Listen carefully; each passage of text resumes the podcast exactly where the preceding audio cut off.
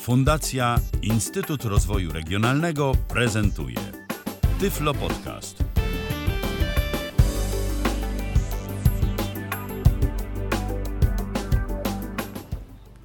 I drugi Tyflo Przegląd po dwóch tygodniach. Y, Miało być po tygodniu, ale Tyflo Radio zrobiło sobie mały urlopik, ale wracamy. Drugi Tyflo Przegląd. Będzie się działo. Y, Widzę, że mamy tutaj y, jakiś, teraz to się na to mówi, feedback, prawda, od Was, od słuchaczy. E, Czyli jakieś tam, jakieś tam różne różności pisaliście w komentarzach i nawet na, na mailu naszym. y, Także bardzo się z tego powodu cieszymy. Widać, że audycja. Generalnie się podoba, co cieszy. G- Dokładnie, tak. E, Co, co oczywiście cieszy. No i cóż, e, nie pozostaje nic innego, jak e, przystąpić do rzeczy. A dzisiaj się będzie trochę działo. Będą jak zwykle jakieś tam tyflo nowinki, będzie kilka różnych rzeczy a propos e, tego, co mówiliśmy w poprzedniej audycji, czyli o bankach, troszeczkę może o domofonach, bo tam sprawdziliśmy kilka rzeczy. I cóż, y, jakieś tam, tak jak mówię, tyflo nowinki, jakieś y, poruszymy kwestie linijek, odpowiemy na pytanie słuchacza zadane w mailu i generalnie będzie się troszeczkę działo. To może zaczniemy od y, jakby kontynuacji tego, co było w tamtym tygodniu. Może Na tamtym- zacznijmy od tego, Tomku, kto w ogóle dziś y, tę audycję tak, prowadzi. rzeczywiście. Zacznijmy, tak, rzeczywiście. To jest najważniejsze rzeczywiście na początku. E, Dzisiaj skład troszeczkę inny. Jest y, z nami jeszcze Kasia Ślipek y, w ekipie, która zresztą no, będzie z nami oczywiście. Jest Michał Dziwisz, jest Mikołaj Hołysz, nie ma niestety Roberta. Miało mnie nie być, ale jestem. Tak, y, Pawła Masarczyka y, też nie ma, ale będzie w przyszłych audycjach i jest duża szansa, że ktoś się jeszcze w ekipie pojawi, ale o tym, y, ale o tym w szczegółach, kiedy się osoba pojawi. Także no, przywitanie można powiedzieć mamy za sobą, a teraz rzeczywiście możemy przejść do meritum, do meritumu i zacząć od tego, co się działo przez te dwa tygodnie i co udało nam się ustalić. Bo udało nam się troszeczkę ustalić, udało nam się ustalić, co się będzie działo w bankach, w Inteligo i w mBanku. Dokładnie. E- Jeżeli chodzi o Inteligo, to ja akurat y, dzwoniłem, zresztą nawet od razu po audycji y, dzwoniłem do Inteligo, żeby się nieco więcej dowiedzieć. Y, muszę powiedzieć tak poza tym, że przez te dwa tygodnie, kiedy korzystałem z banku, a logowałem się kilka razy, nie natrafiłem na kapczę. Nie natrafiłem na kapczę, ja jej nie wyłączałem, chociaż wiem, że jest taka możliwość, aby tego dokonać, no ale tak sobie pomyślałem, no sprawdzę w ogóle, co to jest, jak to wygląda i czy rzeczywiście moje przypuszczenia e, okazały się słuszne, że jest to kapcza od Google'a, ale niestety nie mogę tego potwierdzić, ani nie mogę też temu zaprzeczyć, bo po prostu e, tego na razie nie znalazłem. Natomiast jeżeli chodzi o informacje dotyczące tej podwójnej autoryzacji, e, to jak mi powiedziała pani na infolinii, dwuetapowe hasło ma pozostać opcjonalne. Także jeżeli chodzi o, mm, to znaczy nie będzie trzeba się jakby podwójnie autoryzować. To można sobie włączyć, y, ale nie trzeba sobie tego włączać. Co ciekawe, ja ten mail, który dostałem od Inteligo, zrozumiałem w ten sposób, że będzie to jednak w jakiś sposób obligatoryjne od y, połowy września, kiedy wchodzi ta dyrektywa PSD2 y, czy PST2, y, PSD2 zdaje się.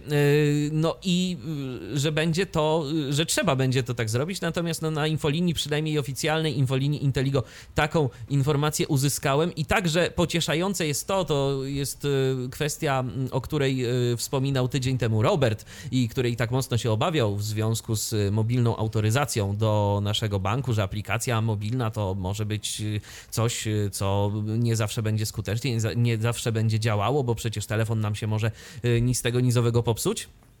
Ale tu także y, pani z infolinii y, uspokoiła, y, że jeżeli będzie taka sytuacja, jeżeli będzie jakikolwiek problem, po prostu trzeba będzie do nich zadzwonić i w każdym momencie, niezależnie od tego, jak my tam mamy tę autoryzację mobilną poustawianą, będzie można przejść na kody z SMS-ów.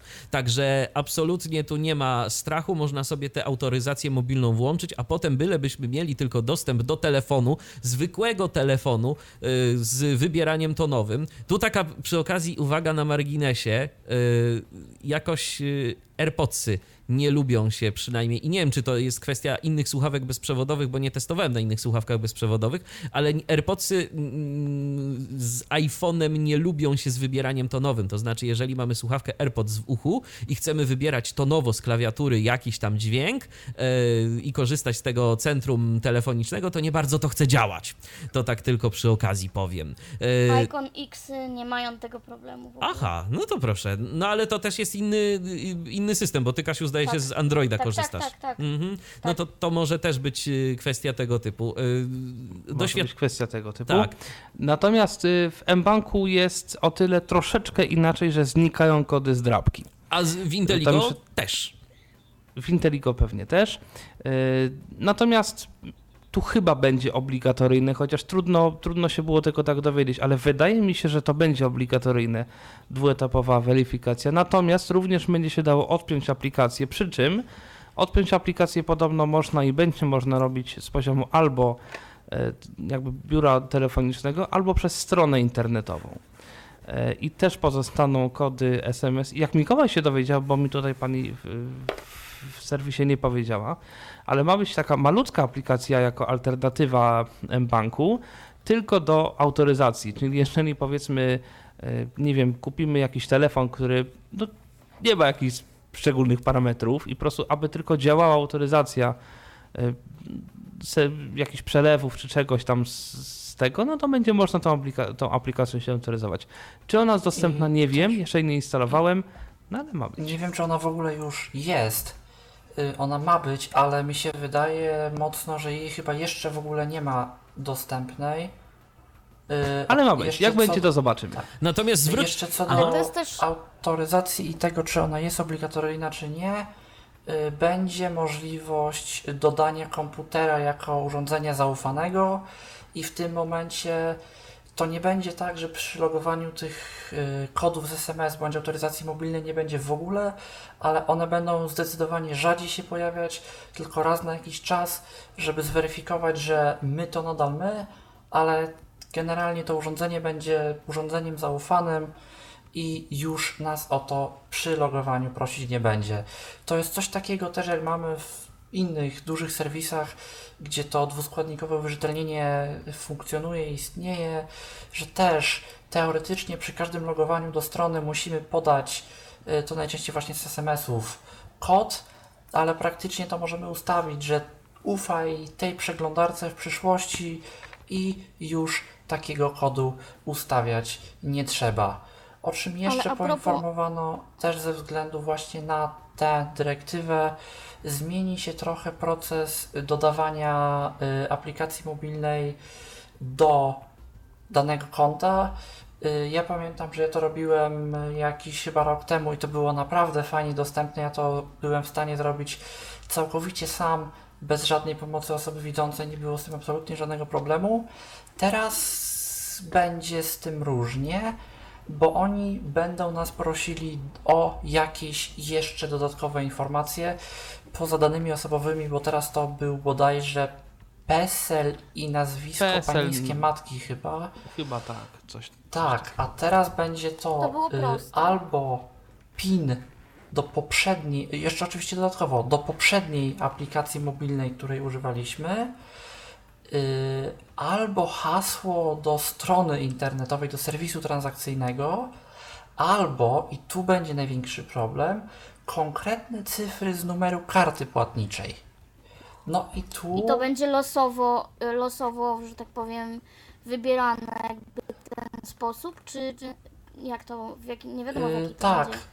Był w mailu było napisane, że za każdym razem to będzie inaczej i to będzie zależało jakby od tego, co jest dostępne. Czyli jeżeli będziemy konfigurować sobie apkę świeżo po wyjściu z banku, po założeniu konta, gdzie nie mamy w ogóle y, ani serwisu jeszcze skonfigurowanego, y, ani PIN-u do poprzedniej aplikacji mobilnej, bo żadnej poprzedniej nie było, no to zapewne poprosi nas o kartę. Jeżeli już kiedyś aplikacji używaliśmy i kupiliśmy sobie nowy telefon, no to zapewne nas poprosi o PIN i tak dalej, i tak dalej, i tak dalej. Znaczy, to, Ale- też jest, to też jest tak, że często ten numer karty, może nie często, ale jest coraz częściej potrzebny. y, przy różnych tego typu serwisach i masa osób tak czy tak ma go za, zapisany. Była, znaczy jest aplikacja, tylko w nowej wersji się zabezpieczyli, ale w starej była taka aplikacja czytnik kart bankowych na Androida, która umiała sczytać właśnie między innymi numer karty, w większości tylko numer karty, e, bo teraz są, e, bo reszta, reszta informacji jest zabezpieczona na karcie. Każdym razie y, dało się zrobić, y, mm, dało się sczytać ten numer karty y, przez NFC. Teraz niestety jest problem, ponieważ nowa wersja tej aplikacji też podejrzewam ze względów, znaczy podejrzewam, to jest napisane ze względów bezpieczeństwa, wymaga podania pierwszych tam kilku cyfr, żeby dało się sczytać resztę.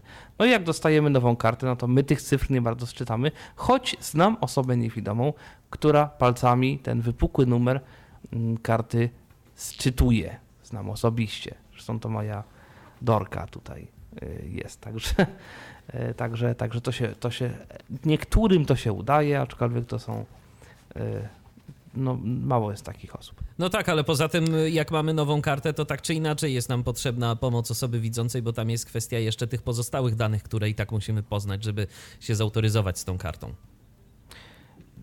Właśnie różnie to chyba w tych bankach jest, ale to chyba nie o tym audycja też, bo to y, o tym można w ogóle gadać i gadać i jeszcze wszystkiego nie powiedzieć.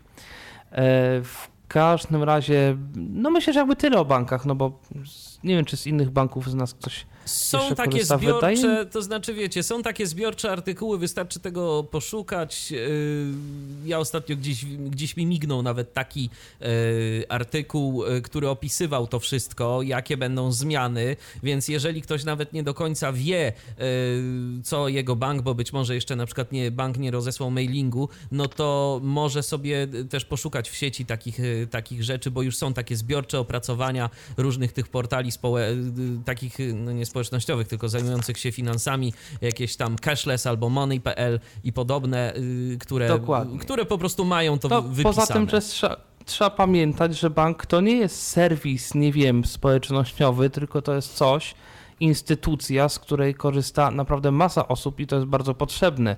I to nie, może, nie mogą sobie zrobić, a my sobie zrobimy, jak nie będzie działać, no to trudno.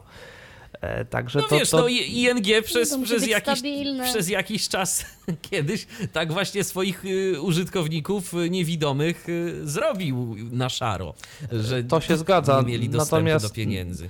Yy, No to się zgadza, natomiast no, na, na szczęście takich przypadków nie jest aż tak dużo, choć oczywiście się zdarzają. Także generalnie Ale wpisujecie sobie w Google, drodzy słuchacze, PSD2, banki i jeżeli jesteście ciekawi, co tam y, wasze banki... To można sobie To zobaczyć. można sobie zobaczyć, można, można Yy. sobie łatwo do tego wszystkiego dotrzeć. Myślę, że można przejść w związku z tym do kolejnego tematu, czyli do domofonów. Tym razem będzie raczej krótko. Sprawdziłem tą serię 3100 i na szczęście ta seria domofonów jest również dostępna.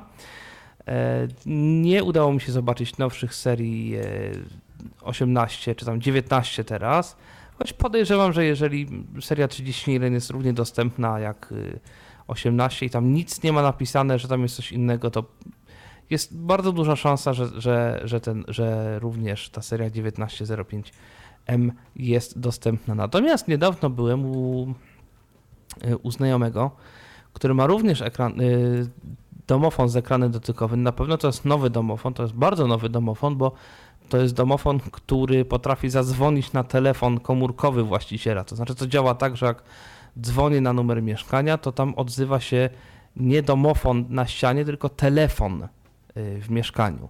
I to niestety jest domofon totalnie bez żadnych nalepek brajlowskich, więc no. Nie wiem jaka to firma, niestety nie udało mi się przeczytać, no ale niestety również takie domofony nowe są. Aczkolwiek ten miał jeszcze y, jakieś tam oczywiście możliwość, y, możliwość autoryzacji jakimś kluczem, znaczy kluczem, no taką Tą chipem w pineską każdym taką razie pewnie. pineską czy tabletką, różnie to nazywają. W każdym razie, no, gdybym powiedzmy przyszedł tam sam, mógłbym mieć rzeczywiście problem, bo, bo jak tu otworzyć, skoro. Musiałbyś zamiast tego domofonu zadzwonić na telefon. Po prostu Tak, do znajomego. Je, otwórz mi pan. Pytanie, czy tak się da. Wiesz co, No no, no, razie- no właśnie, no właśnie, no właśnie, no właśnie, bo przecież y, te Bo cyfrowe domofony, bo te cyfrowe domofony, z, pamiętajcie o jednym, działają tak, że nie da się bez nawiązania połączenia z zewnątrz go uaktywnić. Jak podnosimy słuchawkę, to bardzo często w przypadku tych nowych domofonów to jest tak, że po prostu mamy Jest ciszę. cisza. Jest cisza, to nie działa. Dopiero w momencie, kiedy nawiązane zostaje połączenie, to możemy coś tam zrobić. Także y, To u mnie tak jest i mało tego, przepraszam, jest tak, że mm, jeżeli ktoś do ciebie zadzwoni, to masz określony, Określony czas, czas, do tak. podejścia do tego tak, Oczywiście. do podejścia do tego telefonu, y, domofonu i bywa tak, że nie wiem, robisz coś, jesteś, nie wiem, zajęty i za chwilę No tak, i podejdziesz, domofon dzwoni, a to... ktoś zadzwoni raz, tylko raz i potem i już stwierdzi, że nie nie jesteś w stanie, tak, i nie jesteś w stanie otworzyć I jest tej, to na tej przykład osobie. I listonosz, to który stwierdzi, dobra, trudno, awizujemy Tak. i idziesz na pocztę. Mało tego, E, ja wcale nie jestem przekonana, że mój Także domofon, wideofon jest cyfrowy, bo mnie się zdaje, że on raczej, no nie wiem, ale no Znaczy- dźwięku i że tak Znaczy, powiem... słuchajcie, to są jakby rzeczy, które, o których oczywiście też można, można trochę gadać, natomiast Mhm. jakby chodzi mi o to głównie, że e, O dostępność. no są, są, na pewno firma ProL tworzy dostępne domofony i to jest jakby w tym wszystkim fajne, że to jest najpopularniejsza firma z tego co wiem w Polsce. E, Przejdę na razie, zobaczymy co będzie dalej. W każdym razie tak to mniej więcej wygląda. E, Co dalej?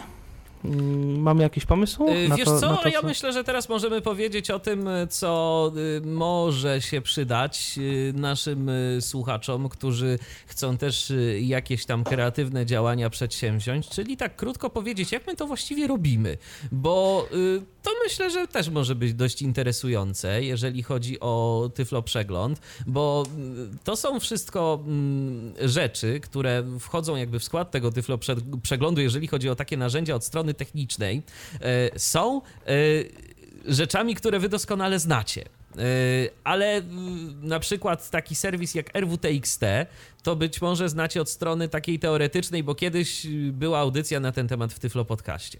A my właśnie e, przygotowując się co, no powiedzmy na razie co dwa tygodnie, zobaczymy jak będzie potem, ale przygotowując się do tej audycji wykorzystujemy dwa podstawowe y, narzędzia, mianowicie właśnie RWTXT, y, które y, myślę, że tu możemy spokojnie polecić, jeżeli nie pamiętacie jak to działa, odsyłamy do podcastu, ja mogę powiedzieć króciutko, to jest y, usługa, za pomocą której w bardzo prosty sposób możemy robić sobie notatki, y, różnego rodzaju teksty, formatować za pomocą Markdowna, czyli tego systemu znaczników y, coraz popularniejszego od pewnego czasu i można to robić w ileś osób i można sobie te notatki zabezpieczyć hasłem. My tak właśnie mamy. I drugi składnik takiego narzędzia, którym przygotowujemy sobie mm, naszą audycję, w której mm, przygotowujemy sobie Tyflo Przegląd, to jest WhatsApp. To jest po prostu zwykła, najzwyklejsza grupa na WhatsAppie, w której przez cały tydzień czy dwa tygodnie wymieniamy się różnego rodzaju informacjami. A słuchajcie, bo jest to, bo jest tamto, bo można tak, bo można by jeszcze o tym powiedzieć. Zbieramy sobie to wszystko, każdy ma dostęp do RWTXT, y, do, który i to jest sprawdzone w praktyce i w boju. y, Można spokojnie edytować za pomocą przeglądarki mobilnej, przynajmniej na iOSie. Na Androidzie myślę, że też się da Podejrzewam, bez że też, większego choć- problemu.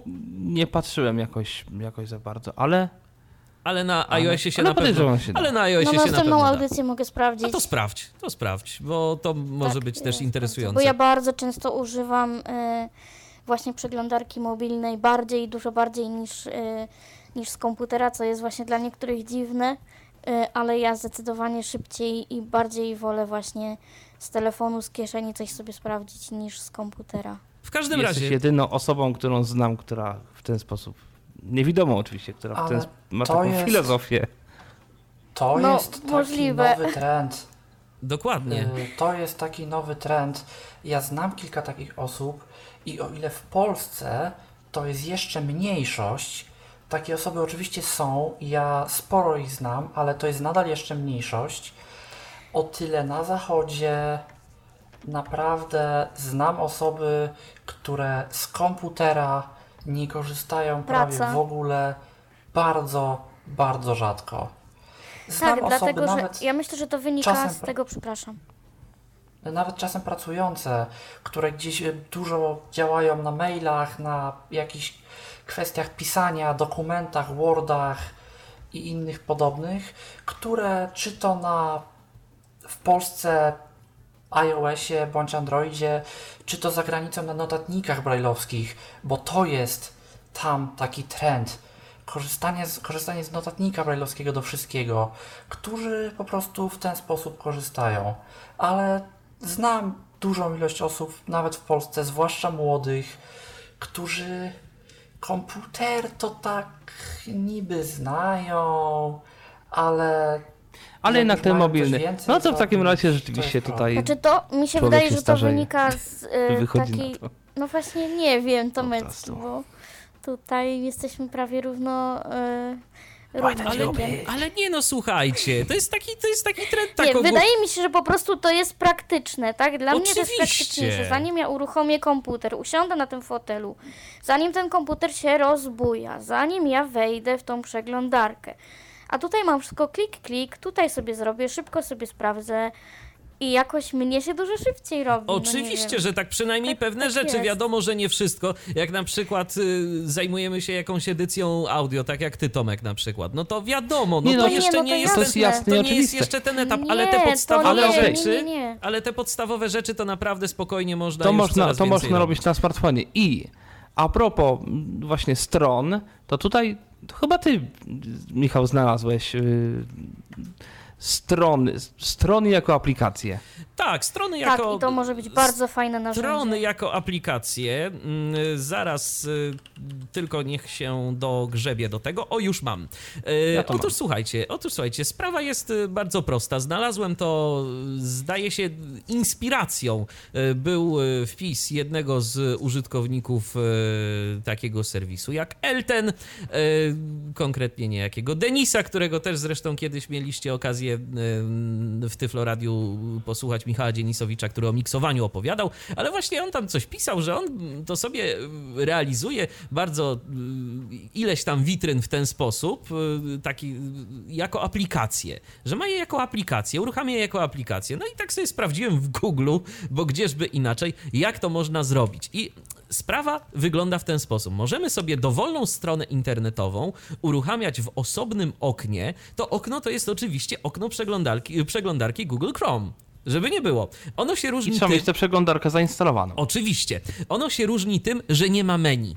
Ono się różni tym, że nie ma menu, y, nie możemy tam wejść do tego menu, nie możemy także otwierać zakładek, nie możemy dostać się do paska adresu. To jest po prostu okno wypełnione treścią naszej strony internetowej, którą tam sobie otworzymy. I jak to zrobić najprościej? Otóż Natomiast słuchaj, ona się odświeża po a prostu w tle. tak, oczywiście, Jakieś oczywiście. tam dane i tak dalej, to wszystko Tak. jakby na bieżąco Tak, się... normalnie zachowuje się jak, jak strona, tylko tyle, Tak, że właśnie to jest... no, tak. żeby nie wchodzić w pasek adresu, wpisywać coś tego, to po Dokładnie. prostu można mieć skrót na pulpicie do konkretnej strony, może to w ten sposób. Słuchajcie, robimy to w bardzo prosty sposób. Najlepiej sobie skopiować gdzieś e, skrót do Chroma, żeby na nim sobie pracować. Wchodzimy we właściwości tego skrótu. I teraz tak, e, w polu element docelowy mamy ścieżkę do y, pliku wykonywalnego Chroma, to jest y, w cudzysłowie wpisana.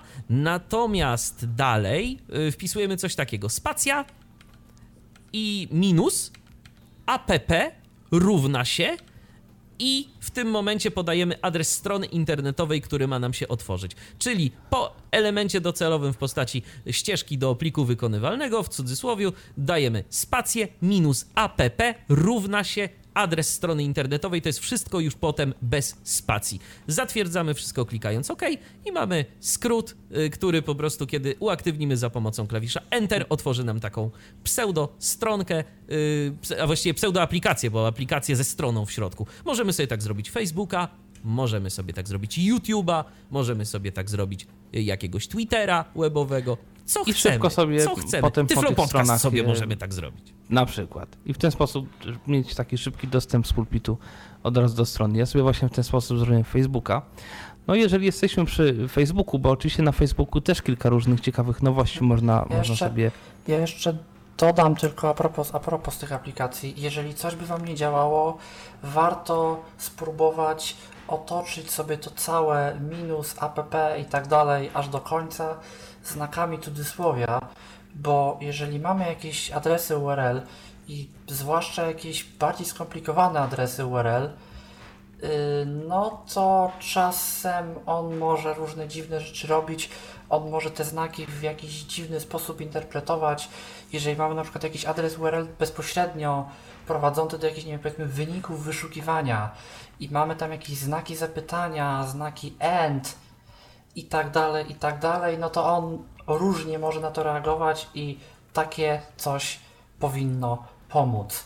Było też kiedyś narzędzie, ja się postaram na może przyszłą audycję gdzieś to znaleźć, które też właśnie pozwalało nam wpisać adres URL i ono na podstawie czegoś, co nazywa się Electron, generowało nam bodajże plik zip z całą taką aplikacją do odpalenia, która tak naprawdę była małym chromkiem y, wyświetlającym jedną konkretną stronę, ale to działało nawet do tego stopnia, że jeżeli kliknęło się w link prowadzący gdzieś poza do, do jakiejś innej strony, innej domeny, to odpalała nam się normalnie przeglądarka i mieliśmy ten link. I korzystaliśmy Ale z Tak, sama ale- aplikacja a- była, jak rozumiem, Ale przenośna, czyli tu można tak. sobie było tak, skopiować Facebooka na pendrive'a. Tak, tak, tak. I to obsługiwało się to jak każdą inną taką aplikację webową wyświetlającą stronę. Jeżeli korzystali Państwo na przykład ze Spotify'a na Windowsie, ze Skype'a 8, to jest coś tego typu, tak się to mniej więcej obsługuje. Ja pamiętam na przykład, że miałem swego czasu yy, w ten sposób właśnie zrobiony, miałem skrót na pulpicie, do tego odtwarzacz książek z DZDN-u, y, z tej biblioteki dla niewidomych, tą konkretną podstronę. No gdzieś tam tak, i w ten sposób można zrobić aplikację i nawet jak sobie pojadę gdzieś do kogoś i będę chciał coś takiego kto zrobić, nie ma muszę chroma, dajmy na logować się na tam gdzieś na jego przeglądarce, na jego tego, bo zabieram wszystko na pendrive i mam, i mam w formie przenośnej. I to może być Nie rzeczywiście... wiem, y, ile To ma potencjał. trzymał danych tam, a ile on trzymał na To komputerze by trzeba lokalnym, zobaczyć, że to by trzeba trzymał, zobaczyć, ale- może, może spróbujemy to zobaczyć na, na, na jakąś przyszłą audycję, bo, bo, bo rzeczywiście to by w sumie fajnie wiedzieć. Mm. Natomiast myślę, że a propos, jeżeli, a propos Facebooka, no to właśnie kilka, kilka rzeczy udało mi się na tym Facebooku znaleźć i to takie dość, y, dość ciekawe, znaczy ciekawe, no Warto wiedzieć. w, tak, warto wiedzieć. Uwaga, na bilety kupowane na stronie Intercity w mailu potrafi przyjść ten bilet bez pewnych informacji w rodzaju numeru wagonu, miejsca, a w najgorszym razie bez kodu QR. Lepiej pobierać ten bilet ze strony Intercity, tam raczej wszystko jest ok. Yy, I teraz o co chodzi z tym kodem QR? Kod QR to jest taki, jak ktoś trochę widzi, albo dużo, wszystko jedno, mały czarny kwadracik, który jest skanowany przez konduktora i konduktor dokładnie w ten sposób czytnikiem sprawdza ten bilet. I, I to jest najważniejszy element drukowanego biletu. Jeżeli tego biletu, jeżeli tego elementu nie ma, To jest problem. w zasadzie to tak jakbyśmy nie mieli trochę biletu. To jest I to taka jest- alternatywa dla kodu kreskowego, w którą można po prostu upchnąć Tylko troszkę Zdecydowanie więcej informacji. To jest informacji. więcej Tak. informacji. W każdym razie, y, mi się jeszcze coś takiego nie zdarzyło, no ale komuś z Facebooka, z tej grupy y, y, niewidomi, niedowidzący, zdaje się, bądźmy razem. Bądźmy razem. Tam Mhm. zdaje się, komuś się zdarzyła taka sytuacja, nawet kilku osobom. Czyli wychodzi na to, że to nie jest jakaś sytuacja, która teoretycznie może się zdarzyć. Ona rzeczywiście może się zdarzyć i warto sobie sprawdzić, czy ten, y, czy te informacje na bilecie są. Kody QR można, jest kilka aplikacji i na Androida, i na iOS-a, które, można taki kod sprawdzić. Jest nasz polski Sync Assistant Home. Jest w ogóle na Androida, jak się wpisze czytnik kodu QR, to, to jest tych aplikacji, a jest. E, Na iOS-a mam nadzieję, że też jest tego dużo. Na pewno jest Sync Assistant Na Home, który działa. w ogóle od wersji właśnie teraz nie wiem czy już 12 czy jeszcze 13 dopiero, ale gdzieś pamiętam, że w którejś, na którejś z konferencji Apple'a było to prezentowane, że da się dodać do gdzieś tam chyba do centrum sterowania opcję czytnika kodów QR jako Też czegoś w ogóle wbudowanego w system. I, I można, można, albo można będzie, tego pewnie nie jestem w ten sposób to nawet zrobić. Yy, A co do jeszcze biletów, ja szczerze mówiąc jestem wielkim zwolennikiem używania do tego aplikacji, bo wtedy nie musimy się bawić z mailami, drukarkami, stronami, gdzie to wydrukować, czy to się wydrukowało, czy to się dobrze wydrukowało, bo z tym drukowaniem to też różnie czasem bywa. Różnie Czasem bywa, to znaczy to się zgadza, pójdzie. Tylko że niestety czasami z aplikacją też potrafią, chociaż no rzeczywiście dużo mniej jest problemów z aplikacją, natomiast y, też y, uwaga na aplikację Intercity Bilcom, bo teraz jest aplikacja Intercity Bilcom Beta i na aplikacja Bilcom Beta no właśnie jest stadium beta, natomiast to jest jedyna forma tej aplikacji, przynajmniej na Androida, to już mówiliśmy o tym w poprzedniej audycji, jaką można pobrać. Także y, powiedzmy, no, no beta to beta, tak? No szkoda, że, że, że, tylko beta jest wypuszczona. Ale rzeczywiście przez aplikację to raczej działa. Już kilka razy kupowałem przez aplikację i to po prostu jest ok.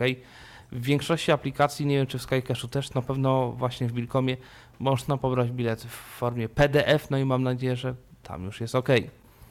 E, Na iOSie jest właśnie aplikacja Skycache. Ja z tej aplikacji korzystam, ja tę no, aplikację w Androidzie polecam. też jest Skycash. Ona kiedyś miała bardzo duże problemy z dostępnością, ludzie jej nie polecali, teraz działa problemy to przynajmniej na iOSie bardzo fajnie. I ja szczerze mówiąc opcji eksportu nie znalazłem, chyba jej nie ma. Yy, ale jedyne, jedyne o czym warto pamiętać i o czym należy pamiętać, jeżeli korzystamy z aplikacji. Stan baterii telefonu. Bo jeżeli A rzeczywiście, o tym tak. zapomnimy, To no może to się może być problem. To może się okazać, No bo że nie mamy biletu. Jakby siłą rzeczy, tak. E, kolejna rzecz znaleziona na Facebooku, jakiś chyba tydzień temu, czy, czy coś koło tego, też na którejś z tych grup, jest e, jakiś człowiek na serwisach aukcyjnych, teraz nie wiem których, bo ich się robi coraz więcej. W każdym razie, ona, on jest podobno, no jest na, zmienia sobie imiona, natomiast sprzedaje czytaki albo urządzenia powiększające, różne. I generalnie rzecz biorąc, y, człowiek podobno. Pod imionami Alex to- występuje, pod imionami Konrad na przykład też Tak, występuje. y, także różnie, różnie to bywa. W każdym razie warto, jeżeli, jeżeli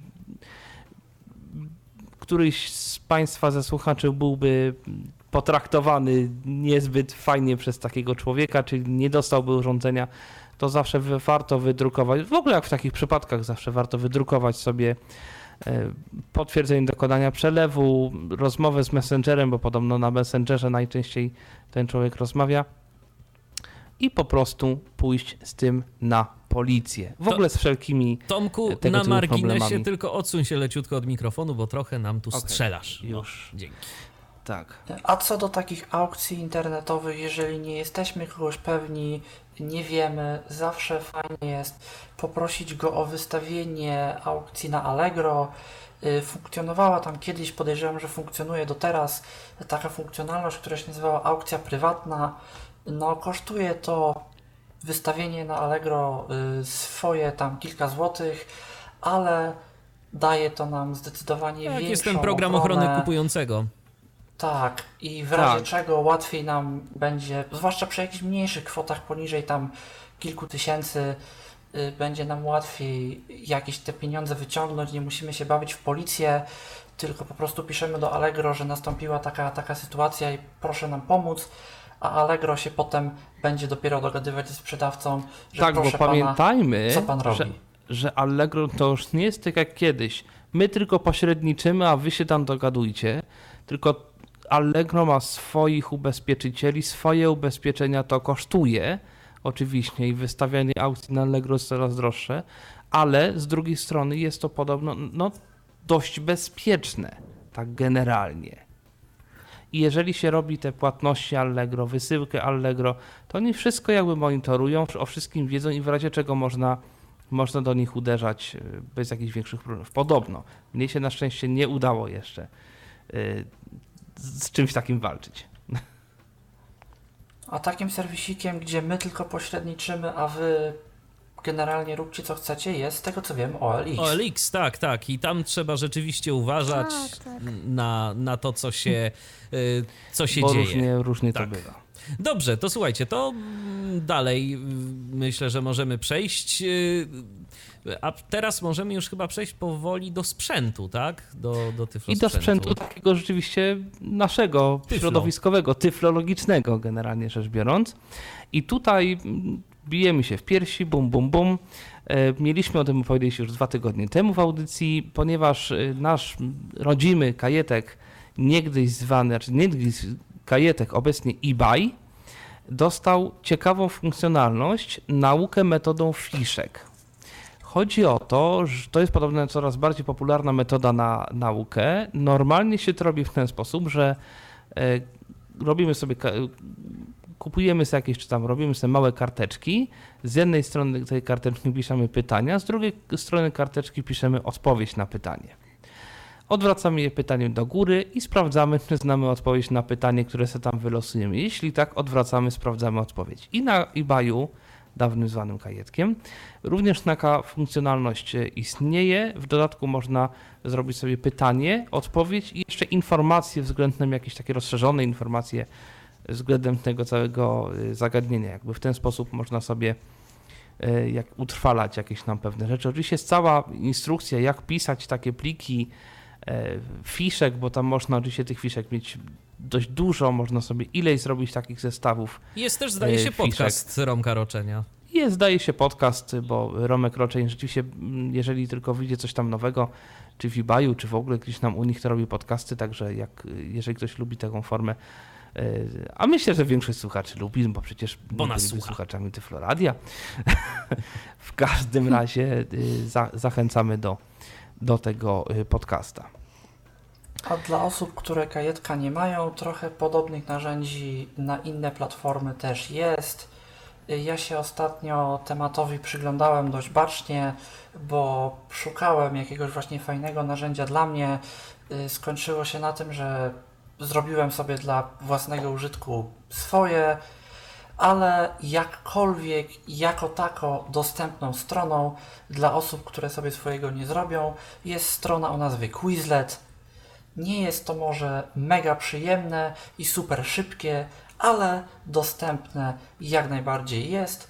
I co fajne, dużo tak zwanych deków, czyli takich zestawów fiszek, talii, moglibyśmy to po polsku powiedzieć, yy, na tej stronie jest i to do I jakichś można sobie pewnie konkretnych... pobrać, sprawdzić. Tak. Słuchajcie, a ja mam pomysł, a ja mam bardzo prosty pomysł y, na takie, y, na takie fiszki. Y, Dlaczegoż by nie zaprząc do tego programu, który większość z nas ma, jeżeli ma Office'a, czyli Excela. Dwie kolumny, w jednej kolumnie pytania, w drugiej kolumnie odpowiedź. Jedziemy sobie strzałką w dół, losujemy pytanie, no i sprawdzamy potem sobie odpowiedź, naciskając strzałkę w prawo. I sprawdzamy sobie w razie czego odpowiedź. Znaczy na komputerze to Inaczej. podejrzewam jest mniej To z tym problemów. tego- Podejrzewam, że gorzej byłoby troszeczkę na Mobilnie, smartfonie. owszem, mobilnie tak. Bo Do tego można zaprząc nawet zwykły notatnik, pisząc w jednej linii i w drugiej tylko nie linii. wiadomo na co się trafi, jak tak Dokładnie, sobie przegląda strzałkami. A tu chodzi o to, żeby, Żeby nie znać- wydaje, że. Excel będzie bardziej Excel, czytelny. tak, tak, bo tam jest ta struktura Bo tabeli. jednak. nawet, bo nawet w, te, w Excelu można sobie, zdaje się, Ukryć te jakby kolumny. przemieszać e, Jakby się wszystkie chciało. te kolumny. znaczy Oczywiście, wszystkie te, że tak, tam może. I tam można Tak, sobie no tam możesz sobie zrobić. filtry jakieś porobić i w ogóle możesz tak pełno zabawy. Bawiłem się niedawno i to się robi dość prosto. I można to sobie wylosować po prostu i jakby będzie oczywiście pytanie i odpowiedź do, odpowiednio, tylko po prostu y, te, te, te, te wiersze będą wszystkie po, po jakoś tam po, poprzemieszane. Także Ja tak, ale to trzeba sobie zrobić samemu. A Bardzo e, prymitywnego, mianowicie po prostu braille. Y, Pisałem, y, to jeszcze dawno temu było, jedną część, myślnik, drugą część i po prostu zaczynałem zawsze czytać od lewej strony, od linijki niewciętej y, i jak dojechałem do myślnika, to wiedziałem, o, dobra, koniec. Tu stop, teraz pytanie. trzeba, odpowie- teraz trzeba odpowiedzieć. Tak. No tak, to Odpowiadam, jest- jadę dalej, Kasia coś czytam. jeszcze chciała powiedzieć. Ym, tak, tylko że jeżeli robimy sobie, sobie samemu te fiszki, no to okej, możemy sobie zrobić na Excelu, natomiast o, żeby sobie oszczędzić czasu i czasem właśnie tak jak tutaj było mówione, są gotowe. E, I gotowe nie wiem, czy da się przeformatować na Excela, niestety. A no Nie tak tak, no to, to już pewnie nie tak No. prosto, niestety. No, Y, ale I druga rzecz. Więc tu mamy po prostu te- podwójną No i- pracę, tak? Ale z drugiej Druga strony, wiecie, ale z drugiej aplikacje strony jeszcze tylko taka jedna rzecz, którą bardzo dobrze pamiętam ze szkoły. Y, Jak się samemu przygotuje materiał, to zdecydowanie już na tym etapie, to tak na marginesie, To bo się wrzesień coraz bliżej. Y, Jak się przygotuje własnoręcznie materiał, to już naprawdę ten czas, który poświęcimy na przygotowanie, pozwala nam go y, zapamiętać dość dobrze. Także nawet niektórzy nauczyciele Tak jest. oczywiście oficjalnie tego nie powiedzą, ale tak po- po- posiedzieć sobie i przygotować sobie ściągę, to, to, to, to też jest całkiem dobry To sposób na może naukę. się często okazać, że sama ściąga już jest Niepotrzebne. niewiele potrzebna. Tak. Dobra, Ale tyle. jedną rzecz, którą też tu przy okazji warto dodać, yy, dlaczego takie aplikacje są momentami lepsze od własnych narzędzi. Zwłaszcza jeżeli mamy jakiś większy zbiór, powiedzmy 100-200, yy, bo to najczęściej chodzi o słówka z języków, bo, bo tu się to najbardziej, najbardziej przydaje, yy, no to zawsze będzie tak, że część z tego już tak naprawdę umiemy, część z tego wystarczy, że parę razy powtórzymy i nam to już w pamięci zostanie, a część za Chiny do tej pamięci nie będzie nam chciała wejść. I te aplikacje właśnie, wiedząc jak my odpowiadamy, co my wpisujemy i czy, to- o, czy te odpowiedzi są poprawne, dostosują nam odpowiednio po prostu częstotliwość, co należy nam pokazać, w jakiej kolejności i jaki fakt Żebyśmy dali jak radę. często, tak, jak często należy pokazywać, bo jeżeli coś już dobrze umiemy, to to będzie No pokazywane tak, po co, po, co, rzadko. po co to pokazać? Ewentualnie dla Tak. odpoczynku. No dobrze, y, to tyle, tyle chyba, jeżeli chodzi o fiszki. E, Natomiast tutaj mm, czuję się jakby sam trochę wywołany do tablicy, dlatego że na Tyflosie to jest kwestia ostatnich dni. Zaczęła się wielka dyskusja na temat, znaczy jeszcze może niewielka, ale zobaczymy, co wyjdzie z tego. Na temat y, tego, czy będzie jutro, czyli wtyczki Audio Chart do NVDA i, po, i pochodnej funkcjonalności, która zmierza do iOS Jeszcze 13. Tomecki, wracając może do tyflo sprzętu, żeby było w miarę po kolei, Aha. to chciałabym powiedzieć o linijkach, bo to też tak trochę się wiąże z notatnikami y, i z Aha. kajetkiem.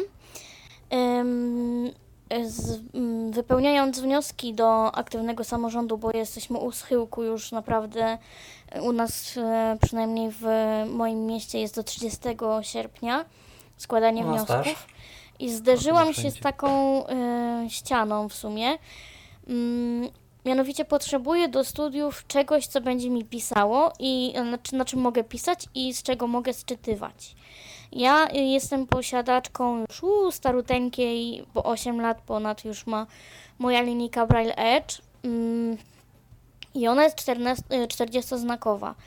Y, I pewnie długo mi już nie wytrzyma i długo mi już nie posłuży niestety, bo jest na wielu wyjazdach moich i e, chciałam właśnie coś e, podobnego, ale z 32-znakową e, linijką. I okazuje się, że z mojego, e, z moich informacji, z mojego researchu nie ma czegoś takiego. Owszem, notatniki typu e, Braille Sense, mm, typu e, Braille Note Touch, to one oczywiście mają 32-znakowe linijki, natomiast one mają mnóstwo innych, często mm, niektórym niepotrzebnych rzeczy, nie wiem, przeglądarka internetowa, jakieś radio, To tak i a tak propos dalej. tego, o czym mówiliśmy na takimi- początku audycji.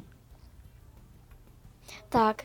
E, I mm, nie ma takiej, bo w ogóle to, to jest tak śmiesznie rozróżnione dla mnie. Czym innym są notatniki brajlowskie, a czym innym są linijki z funkcją notatnika. I linijki z funkcją notatnika to jest właśnie to, czego ja potrzebuję, czyli nie ma syntezy, nie ma zbędnych e, aplikacji, tylko jest klawiaturka i wyświetlacz pod palcem.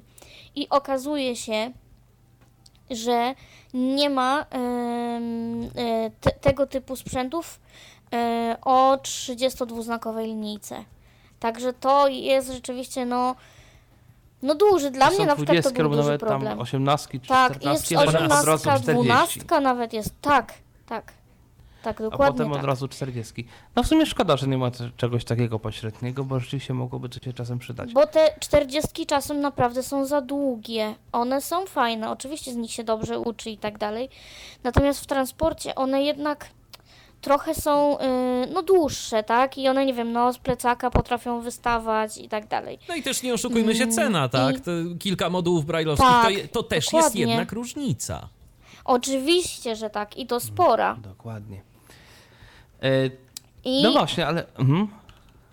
tak, proszę. Nie, bo trochę chciałem już nawiązać do drugiego tematu, który, który poruszyłaś. O smartwatchach? O smartwatchach, bo to w sumie też jest dość, dość ciekawa rzecz. I na szczęście w tym akurat przypadku udało nam się znaleźć rozwiązanie.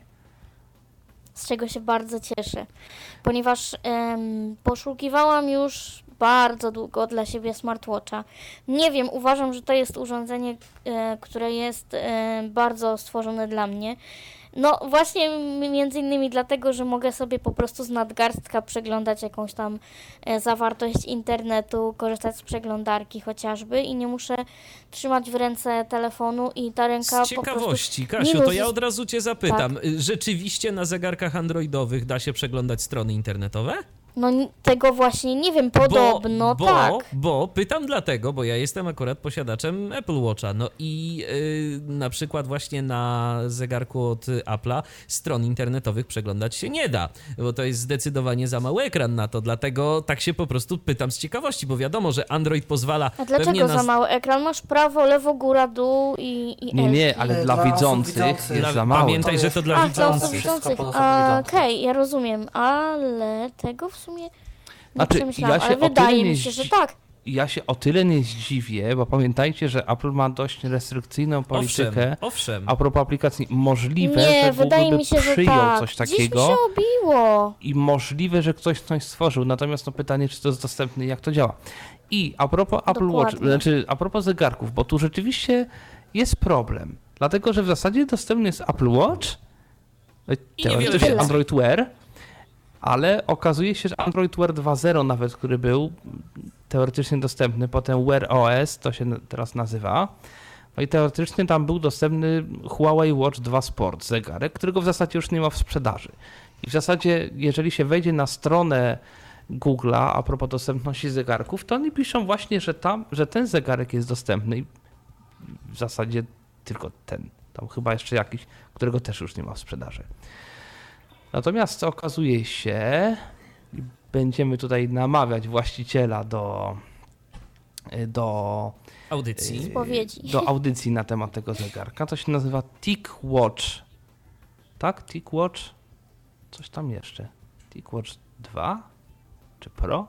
Tick Watch Pro? Czy Tick Watch 2? Zobaczymy. W każdym razie możliwe, że będzie o tym audycja. Ale to jest podobno zegarek, który kosztuje niecałe 1000 zł.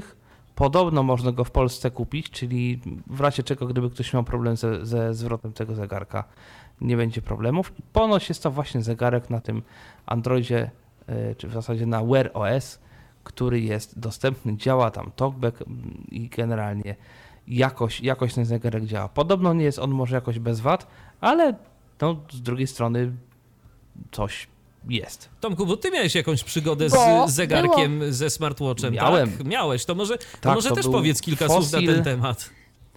Tak, to był któryś fosil, prawie najnowszy, nie najnowszy, tylko ten taki wcześniejszy. I zasadniczo on miał tę wersję Wear OS, która powinna działać. Udało mi się tam uruchomić talkbacka, tylko że talkback zagadał raz. Potem Trochę za mało. cisza. To znaczy dźwięki były, te, które są po przesunięciu palcem w prawo, w lewo, I te dźwięki były, ale syntezy już nie było. Także coś tam jest popsute i musiałem zegarek zwrócić. Niestety audycja miała powstać, ale no Niewiele Nie byś powstała. pokazał, powiem tak. tak, pokazałbym, że nie działa w zasadzie. Także no to tak trochę nie o to chodzi. Odnośnie smartwatchy jeszcze, było kiedyś coś takiego, o którym no było dosyć głośno. To się nazywało Dot Watch.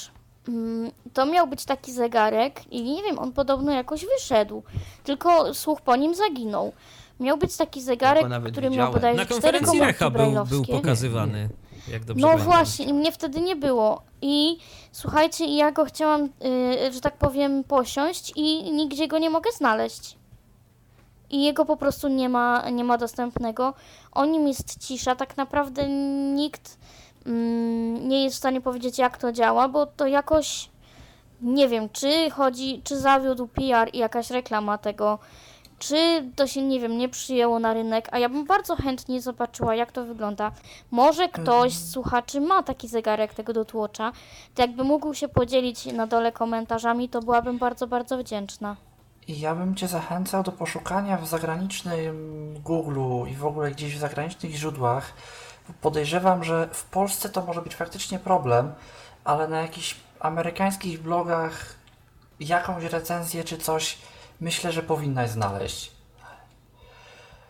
No, ale A- mi chodzi też o to, żeby to dostać, wiesz, nie tylko recenzję, tylko po prostu, No, żeby też... No wiesz, z drugiej strony sprowadzić sobie zawsze możesz. Sprowadzenia się nie obędzie. Bo chyba po prostu, chyba, chyba nie jest to jakoś e, za specjalnie w Polsce dystrybuowane. Może były jakieś plany, ale no najwyraźniej no nic z tego nie wyszło. To, tak, tak przez chwilę był na ten te- było na ten temat głośno, e, Tak. ale potem jakoś temat przycichł. To, to się zgadza. E, I ja jestem a właśnie jeszcze- ciekawa, co się z tym stało. Znaczy, jak, jakby, dlaczego to wszystko się tak rozmyło? No bo w takim razie wynika z tego, że jest na rynku dużo urządzeń, na przykład, które mogą być przydatne i dobre i fajne, ale właśnie ze względu na, nie wiem, trudność w dystrybucji, my, Polacy, ich nie możemy, że tak powiem, mieć na wyciągnięcie ręki. To też jest taki temat trochę No, no, przecież dobrym przykładem był Icon. Ten notatnik Oczywiście. mówiący swego czasu krążący gdzieś y, na zachodzie. To było bardzo funkcjonalne urządzenie. Ono wyprzedzało wszystkie Braille Sensy i inne podobne o lata świetlne. Y, To miało Linuxa na pokładzie, czyli to był chyba pierwszy poza PacMate'em, no ale PacMate to PacMate. Ale tam w ogóle ten soft chyba był w ogóle otwarty, tam można sobie Tak, było można było zajrzeć sobie... do tam. Tak, oczywiście, I oczywiście. tam sobie to zmodyfikować, nawet- jak kto chciał i lubił. i Mam mógł. do dziś. W sensie soft, nie urządzenie. Tak, w sensie kod nawet, bo to, bo to jest wszystko tam do wyciągnięcia, tam się wszystko da zrobić. No a do Polski to w ogóle nie trafiło. Ja to o tym w ogóle usłyszałem nie od Polaków. W ogóle u nas nikt nic o tym nie mówił, a naprawdę To jest duży było... problem, to jest bardzo, bardzo duży problem, funkcjonalne. naprawdę. To znaczy to w ogóle jest tak, y, bo tak sobie mm, jakiś czas, y, jakiś czas temu zacząłem albo będąc y, gdzieś tam u kogoś, albo pytając się ludzi, jest wiele urządzeń z różnych krajów, które nie są zupełnie eksportowane. Takie urządzenia dla niewidomych. Chociażby to urządzenie Mluwik, o którym była tutaj audycja, czyli to czeskie, urządzenie, które jest zegarkiem, termometrem, jakimś tam y, miernikiem prądu, czegoś jeszcze, czegoś jeszcze i czegoś jeszcze.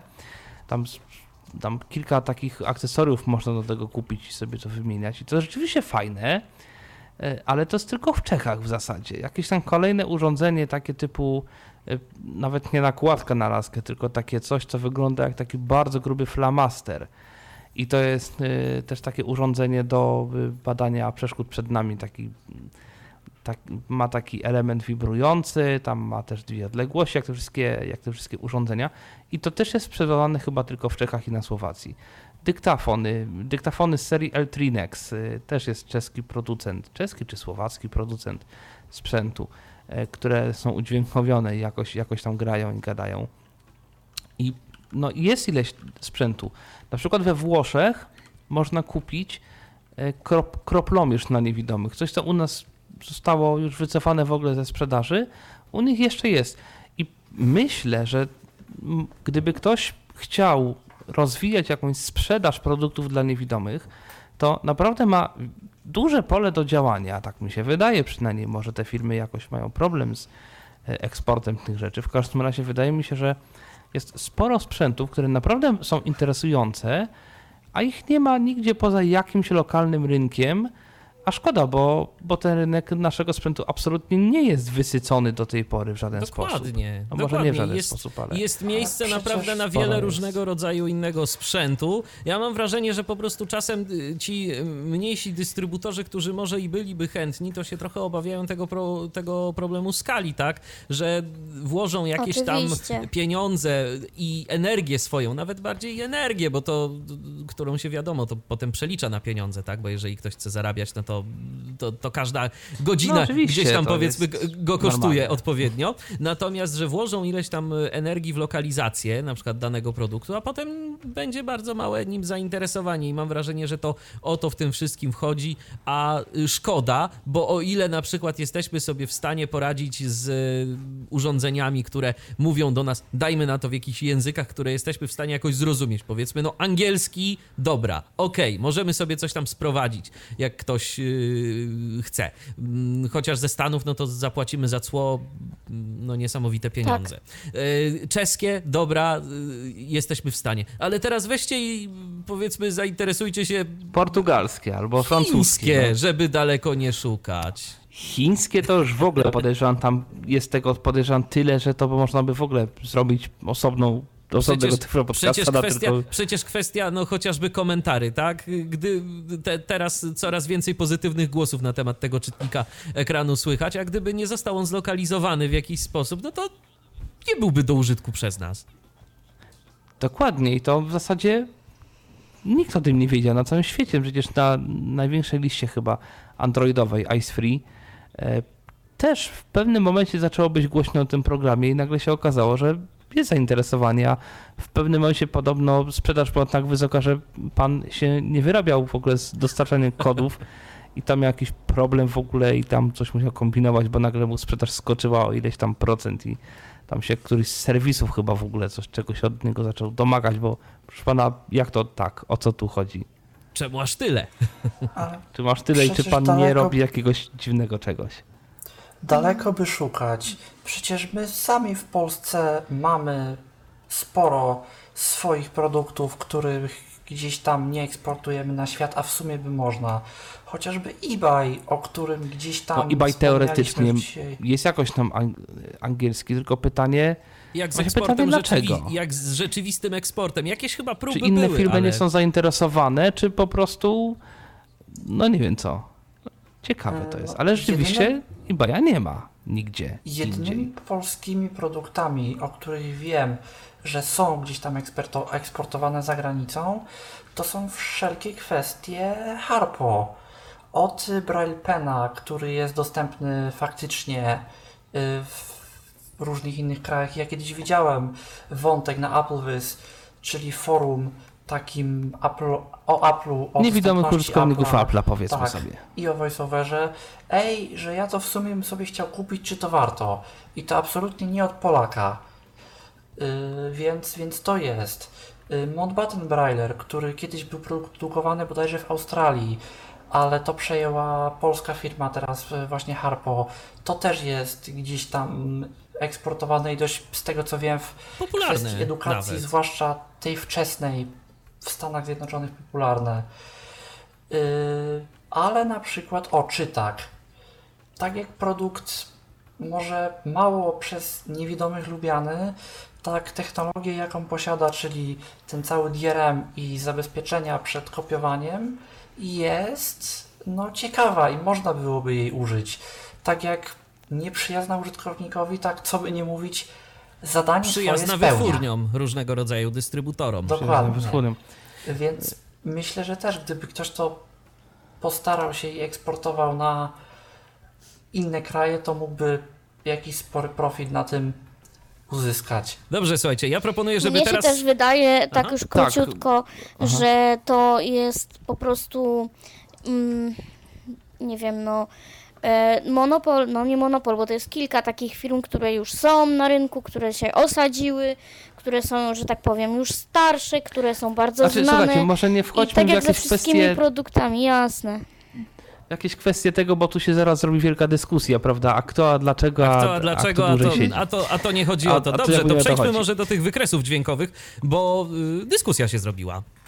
Tak, dyskusja się zrobiła na temat po pierwsze właśnie wtyczki audio chart, że to w zasadzie niepotrzebne, komu to potrzebne, bo to działa tak sobie. No i no, częściowo się muszę sprawdzić, czemu częściowo muszę y, się zgodzić. To trochę działa tak sobie. Z drugiej strony czasami nie ma wyjścia. Znaczy, ja oczywiście to będę to tłumaczył, natomiast w dużym skrócie y, wtyczka pokazuje w formie takiej dźwiękowej, e, jak zmieniają się jakieś tam wartości w Excelu. Czyli mamy załóżmy na przykład kurs dolara, ja to będę też pokazywał właśnie kurs dolara e, i mogę sobie zaznaczyć kolumnę z kursem dolara i w kilka sekund sprawdzić jak ten kurs dolara zmieniał się na przykład w przeciągu dwóch lat. E, I oczywiście, bo tutaj były takie zarzuty, że no to tylko z- dla e, osób ze słuchem absolutnym, sprawdzenie dokładnych wartości, to się zgadza. Oczywiście, że tak. I ja też myślę, że ta wtyczka mogłaby już więcej, gdyby, gdyby, gdyby pan tutaj, deweloper, napisał ją porządnie. Natomiast napisał jak napisał i myślę, że lepiej mieć to niż nic, bo jeżeli mamy do sprawdzenia 3000 wartości, to jest problem, zwłaszcza dla ludzi, którzy nie znają dobrze Excela, no bo podejrzewam, że Excel ma różne jakieś tam narzędzia, Jakieś wyszukiwanie czytelne. najmniejsze i największe i tak dalej, i tak dalej. To oczywiście sobie można wszystko y, zrobić, natomiast jeżeli Dokładnie, ktoś natomiast jeżeli byśmy chcieli nie ma na co jednym dzień, nie tak- zna na co dzień, no to, to tak, natomiast no chociażby ten kurs dolara, żebyśmy tak mniej więcej chcieli sprawdzić, czy on zasadniczo idzie w górę, w dół, czy jak, to można to sprawdzić. No, dokładnych wartości, no, no niestety, tego się nie da. Wiadomo, na Więc- przykład można by było zrobić tak, żeby oczywiście rozszerzać y, możliwości tej wtyczki, to można, żeby na przykład na jakichś pikach powiedzmy y, przy okazji była podawana wartość albo coś. No można sobie wymyślać, no ale mamy to, co mamy, a trend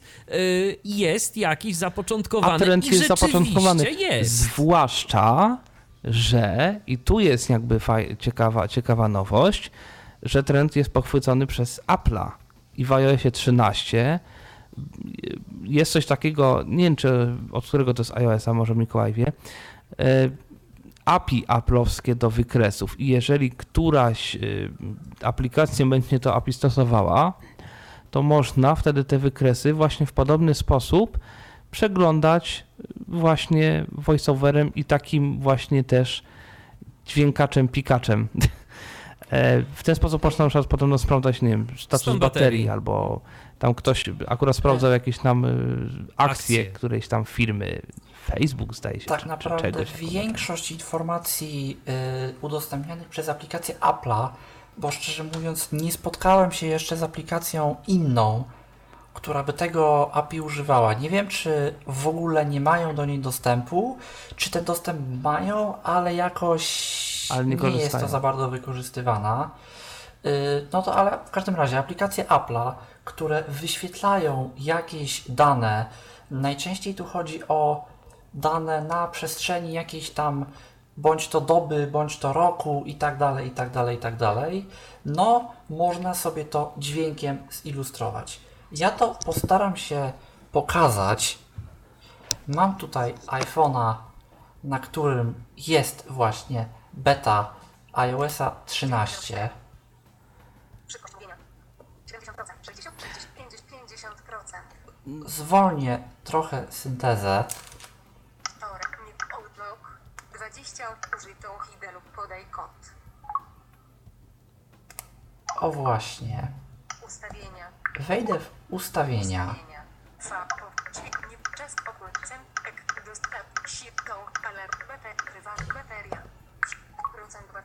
O właśnie, w ustawienia baterii. Jest zaznacz ostatni, poziom ostatniego ładowania. 100%, poziom baterii.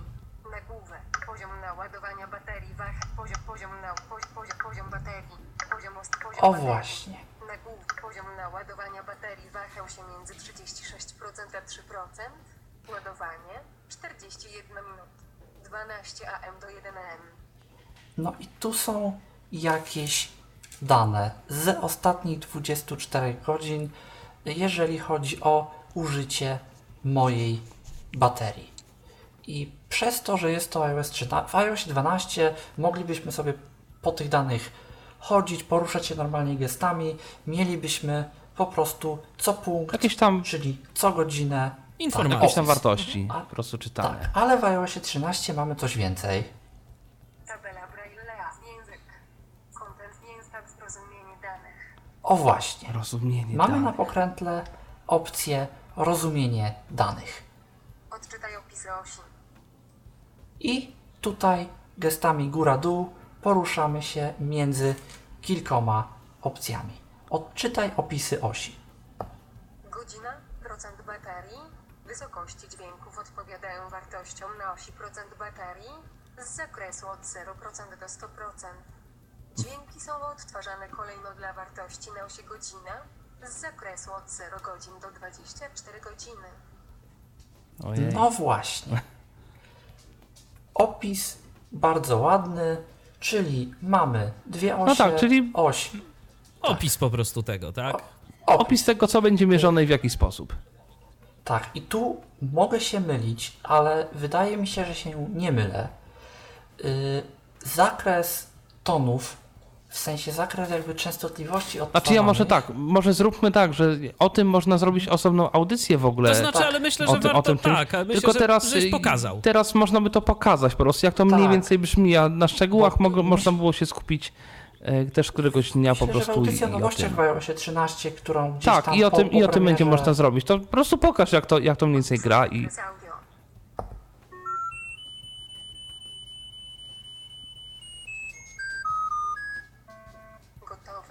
O, No, jak tam ładnie Czyli można zagrało. mniej więcej wiedzieć, że w większości było 100%, potem zaczęło spadać i teraz się podniosło. ładowało się 100% i potem zaczęło spadać. No owszem, było tak. I teraz też, y, bo y, teraz też widzę jedną zmianę, ponieważ tutaj y, jest to dość fajnie o tyle zrobione, że on mm, pokazuje konkretne wartości. Raz, dwa, trzy, cztery, pięć, sześć, siedem. Natomiast gdy gość pokazywał te wykresy akcji Facebooka, to to był taki płynnie zmieniający się wykres, bo tam tych danych podejrzewam było bardzo dużo. I to nie było pyk, pyk, pyk, pyk, pyk, pyk, pyk, pyk, tylko po prostu był jeden dźwięk, który się zmieniał w związku z tym, jak te, jak, ta, jak te akcje się zmieniały. Kwestia gęstości punktów prawdopodobnie po prostu. Pewnie tak. Wtyczka, do, ta, o, o której jutro będę pisał, aż tak inteligentna nie jest. E, Natomiast jutro to wszystko pokażę, ale też mniej więcej w ten sposób, e, w ten sposób działa. W każdym, także no, da się mniej więcej ustalić, jak to wszystko wygląda. No niestety, żeby jakoś tam e, w jakiejś bardziej no głębiej wejść w szczegóły, no to trzeba już rzeczywiście gdzieś tam ogarniać tego, tego całego Excela, ale lepsze to niż, niż nic. Także no jakby tyle myślę o tych, o, tych, o tych nowościach dźwiękowych. Mam tylko nadzieję, że ten teren będzie się utrzymywał i pojawią się dokładniejsze narzędzia również dla osób wymagających znacznie większej dokładności tego wszystkiego i takich, które y, no rzeczywiście chciałbym tego używać do, różnych, do różnego rodzaju badań, bo da się, tylko rzeczywiście no trzeba, y, trzeba to naprawdę porządnie zrobić. Jest szansa. Na przykład słupki wyborcze można w Zobaczymy. ten sposób też sprawdzać. Różne rzeczy, tak? Byle był to było w jakiejś formie, którą da się zinterpretować, a nie, niekoniecznie czysty obraz.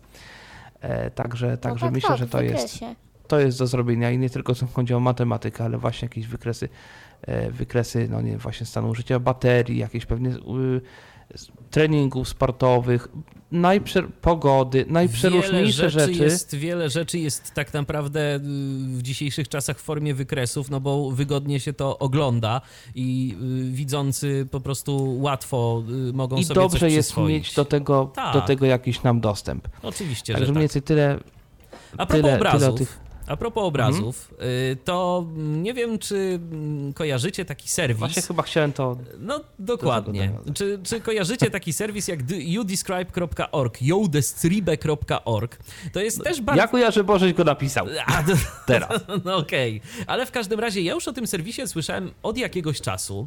E, Idea wydaje mi się, y, że jest dość fajna i bardzo, ale to bardzo kojarzy mi się z ideą aplikacji Be My Eyes. Czyli e, z tym, że e, prosimy o pomoc osoby widzące, które nie są jakimiś ekspertami i to wiadomo, że w tym momencie osoby zajmujące się profesjonalnie audiodeskrypcją powiedzą, no hola hola, ale to będzie strasznie amatorskie, bo jak być może z nazwy można już wywnioskować, serwis po prostu umożliwia dodanie słownego opisu do filmików z YouTube'a. E, I oczywiście, że będzie to amatorskie, i oczywiście, że tam e, ludzie mogą e, dowolne informacje umieszczać. Nie, nie ma tam jakiejś weryfikacji, nie ma weryfikacji umiejętności, ale z perspektywy osoby, która jest niewidoma, to powiem tyle: lepiej mieć jakąś informację niż nie mieć jej wcale.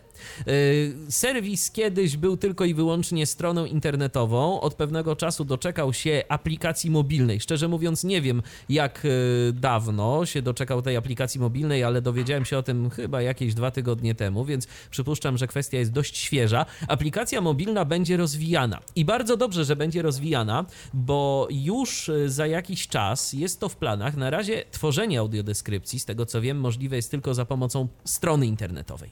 Ale w przyszłości będzie można realizować tę audiodeskrypcję, nagrywać ją za pomocą aplikacji mobilnej. I to wydaje mi się, że to też może być dosyć fajne. Możemy sobie w e, tym serwisie youdescribe.org na przykład y, dodawać filmy, które chcielibyśmy, żeby nam ktoś opisał, co też jest fajne, jest taka zakładka. Sprawdzałem to w, właśnie w tej aplikacji mobilnej. Oczywiście serwis jest w języku angielskim, więc y, to może być y, trochę przeszkodą. Deskrypcje z tego co widziałem też są przede wszystkim w języku angielskim, no bo takich jest najwięcej użytkowników. Ale skoro Be My Eyes stało się taką międzynarodową siecią yy, społecznościową, dzięki której możliwe jest to, że osoby widzące z różnych zakątków świata pomagają osobom niewidomym. Jak pomagają, tak pomagają, również ale pomagają. Oczywiście, również z Polski. I już niejednokrotnie... Nieraz się o tym przekonałem. Tak, niejednokrotnie tak. korzystałem z Be My Eyesa i rzeczywiście można tam liczyć na ludzką pomoc bardzo, co bardzo cieszy. Więc myślę, że przy odpowiedniej jakiejś tam promocji, którą tak naprawdę, no to my też y, możemy jakoś y, się do, do niej przyczynić, że za jakiś czas będą także powstawały i polskie opisy i w różnych innych językach. Możliwe. Więc y, ja kibicuję idei, która no przez pewien czas mam wrażenie była tak trochę schowana, bo już o tym to słyszałem parę lat temu. Teraz się znowu zaczyna robić głośno, więc może po prostu ktoś chciałby jakoś bardziej ten serwis jodestribek.org yy, wypchnąć do przodu, żeby po prostu jak najwięcej treści było opisywanych. I bardzo dobrze. Też tak, myślę, że bardzo dobrze. I jeżeli już jesteśmy przy takich, no nie wiem czy nowościach, ale odgrzebywaniu poniekąd starych rzeczy, które jakoś tam y, są nowe, to y, również jest y, nowość a propos, a propos serwisu ERA? To się nazywa? ERA, ERA, ERA, chyba ERA to się czyta, ale pewien nie jestem, szczerze mówiąc. Chodzi w tym wszystkim o to, że serwis, który działa, może przybliżmy czym ten serwis tak naprawdę jest. Jest on odpowiednikiem y, angielskim, amerykańskim y, serwisu Be My Eyes. Różnica jest taka, że pracują tam profesjonalne, wytrenowane osoby. Y, oni przechodzą przez jakiś taki kilkutygodniowy trening, jak z osobami niewidomymi postępować, co należy robić, w jaki sposób należy podpowiadać, jak to najlepiej zrobić Y, ale też podpisują dość restrykcyjne umowy y, z tą firmą y, dotyczące prywatności, no że nie wolno im wynosić pewnych danych i tak dalej, No i ten serwis był do niedawna serwisem w pełni płatnym, teraz jest serwisem w pewnej części darmowym, bo można sobie 5-minutowe rozmowy za darmo wykonywać. Nie udało mi się dotrzeć do informacji, czy to jest tak naprawdę w jakimś limicie czasowym, bo w niektórych materiałach prasowych było podane po prostu 5-minutowe rozmowy, w innych materiałach czas, e, prasowych było podane, że darmowe rozmowy każdego dnia i wynikało z tego, jakby to było 5 minut na dzień.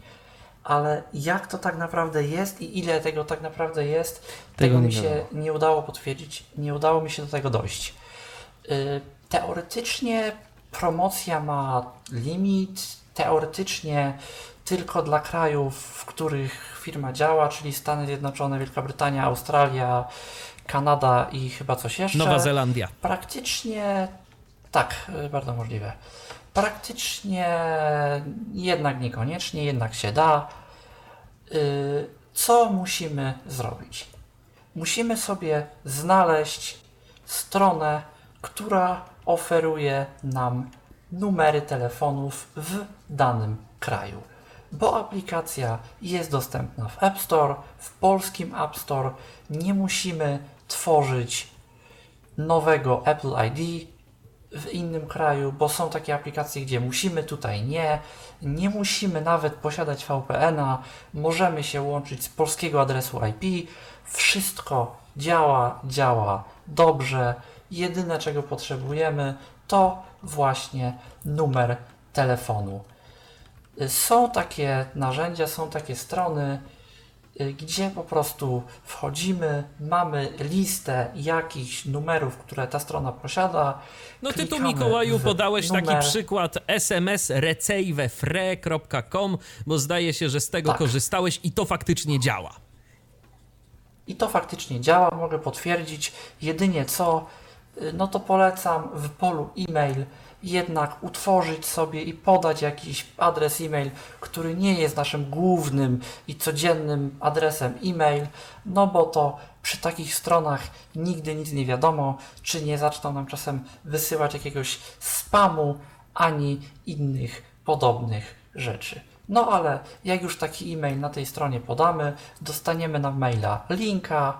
Ten link prowadzi do dashboarda, czyli takiej naszej strony głównej, bo tak właśnie odbywa się logowanie. Podajemy maila i klikamy w linka w mailu i link w mailu jest właśnie takim linkiem logującym, uprawniającym nas do wejścia na daną konkretną stronę. Nie ma tu żadnego hasła, nie musimy nic pamiętać. Po prostu podajemy maila, klikamy i już. Jak już wejdziemy, mamy do wyboru listę krajów. Tam wybieramy Stany Zjednoczone, mamy ileś tam numerów, wybieramy sobie jakiś, jakiś losowy numer. Najlepiej nie wybierać pierwszego, nie wiem w sumie w jakiej kolejności one się będą pokazywać, ale podejrzewam, że może być tak, że ten już na przykład będzie zajęty, więc bierzemy sobie tam któryś ze środka yy, i mamy podany numer, odpalamy aplikację Eira, klikamy utwórz konto, podajemy ten numer, dostajemy informację, że proszę wpisać czterocyfrowy kod weryfikacyjny, który został Przyjdzie wysłany. SMS-em. Wciskamy w przeglądarce F5, czyli odśwież, szukamy SMS-a, przepisujemy kod. Tu ważna rzecz, aplikację po rejestracji należy ubić i uruchomić jeszcze raz, bo ona nie załapie od razu, przynajmniej u mnie nie załapała, że jest coś takiego jak darmowy plan i mnie prosiła o zupgrade'owanie się i kupno płatnej wersji płatnego planu, ale po restarcie, No tak, ale po to za, tak, może, i może aplikacja działała, udało się mi się wykonać połączenie, da się to zrobić, nie jest to trudne, jeżeli znają Państwo język angielski, można, da się. Warto No, no właśnie, bo to jest ważne, bo to jest ważne, że w języku angielskim też nam jest świadczona pomoc, więc y, trzeba mieć to na uwadze. Jeżeli ktoś angielskiego nie zna i nie będzie wiedział za bardzo, jak o tę pomoc poprosić, ani nie będzie w stanie zrozumieć odpowiedzi, no to no nie jest to opcja dla niego, ale myślę, że edukacja już jednak w Polsce także na jakimś tam powiedzmy poziomie stoi, że z tą znajomością języka angielskiego nie jest u nas chyba aż tak najgorzej, że jakoś się dogadamy. A przy okazji, y, to ja przypominam, że również jest y, pomocne oko y, Fundacji Instytut Rozwoju Regionalnego, jako, jako też taka aplikacja, z której można korzystać korzystać zarówno aplikacja mobilna, jak i strona internetowa, gdzie też są osoby, które mm, podpisują stosowne mm, deklaracje i też to nie jest tak, że to są osoby przypadkowe, to są pracownicy naszej fundacji, instytucji stowarzyszonych. Wydaje więc... się, że aplikacja jest darmowa. Tak, znaczy korzystanie jest, z aplikacji. Jest, jest darmowa, korzystanie z aplikacji jest darmowe. Tylko nie czy ja się, się nie mylę, czy tam nie było godzin podanych tak, kiedyś? Tak, tak, tak, tak, tak, godzin. tak. No, no wtedy, kiedy w godzinach pracy i to jest wiadomo ograniczenie pewne, bo y, wiadomo, że no po wieczorną porą ani nocną nikt tam y, tego połączenia nie odbierze, ale w dzień myślę, że można próbować y, i jakieś takie cokolwiek bardziej newralgiczne kwestie również załatwiać za pośrednictwem aplikacji Pomoc na Oko. Korzystał ktoś kiedyś z takich aplikacji z Was? Ja, ja z Bima Jajsa wielokrotnie. Ja też, Oczywiście. ale z pomocnego oka jeszcze, jeszcze nie. Znaczy, mi albo mi się ja przypominało pomocne, za późno. Ja z pomocnego oka też korzystałem parę razy, aczkolwiek chociaż bardziej muszę powiedzieć, że w ramach e, testów niż e, czegokolwiek, bo tak się zawsze mhm. jakoś zdarzało, że jak potrzebowałem pomocy, to zwykle potrzebowałem jej o jakichś dziwnych godzinach. Co, no do, tak, dokładnie tak, tak. tak, samo miałem, także no jakoś tak to jest. E, ale a propos jeszcze jakichś takich nowości pro, programowych, mam jeszcze dwie nowości związane z czytnikiem NVDA. dość często NVDA, czy NVDA. E, dwie nowości są następujące. Po pierwsze, NVDA, e, teraz powiem coś, co pewnie i tak większość osób nie zrozumie, przechodzi na Pythona trójkę. Mhm. Czyli innymi słowy, troszeczkę zmienia organizację swoją programistyczną, a co za tym idzie, i to rzeczywiście może być e, jakby ważne dla niektórych osób, niektóre wtyczki mogą przestać działać w wersji 2019.3. Czyli następnej się. wersji, która ujrzy światło dzienne. Bo tak w ogóle. Stabilnej. Tak, stabilnej, bo tak w ogóle z, tego, z takiego typowo technicznego punktu widzenia, y, to y, Python 2, y, na którym działa w tym momencie. Czyli język NVDA, programowania. Tak, język programowania. W 2020 roku, czyli no już za kilka miesięcy tak naprawdę, przestaje być wspierany oficjalne wsparcie dla tego języka się kończy, więc nie będzie... Bo to jest dość stary tak, tak naprawdę oczywiście, język. oczywiście, że tak. Więc y, no teraz się wszyscy rzucają do robienia migracji, poprawek i tak dalej, i tak dalej. Y, NVDA już od pewnego czasu y, gdzieś tam w tych wersjach testowych posiada wersję na Pythonie trójce, no ale tak jak wspomniałeś, Tomku, no nie wszystkie dodatki są kompatybilne. Taką największą niewiadomą, e, co do której no, nikt nie wie jeszcze, co w ogóle będzie i jak to będzie wyglądało, bo się oficjalnie e, panowie jeszcze nie wypowiedzieli Chyba w żaden wypowiedzieli, sposób. Tak. Nie widziałem e, w każdym razie żadnej informacji oficjalnej na ten temat. Zresztą od nich to ciężko wydobyć coś oficjalnie. To są panowie, którzy no, wzięli także i między innymi moje pieniądze y, na stworzenie dodatku NVDA Remote. Bardzo fajny dodatek, tak. fajnie działający, ale jednak czasem... O ile działa, o, o ile, ile działa, działał, O tak, ile działa, ale jednak, ale jednak czasem trochę poważniejszego traktowania ludzi, którzy no, zapłacili im jednak można było oczekiwać, bo to ja już mówiłem niejednokrotnie, że no, to się zgadza, bo nie wzięli za to małych pieniędzy. Oczywiście, że nie. Oczywiście, że nie. Także. Jak ja znam społeczność NVD, to ja podejrzewam, że po prostu jeżeli... Nie, oczywiście, że ktoś tak. To zrobi. Prędzej czy później tak. ktoś to tak, zrobi. Tak, ktoś Tylko to zrobi. fajnie by było, ktoś żeby to, to było oficjalnie, a nie, że ktoś coś. Nie zdziwię się, jeżeli już to ktoś zrobił.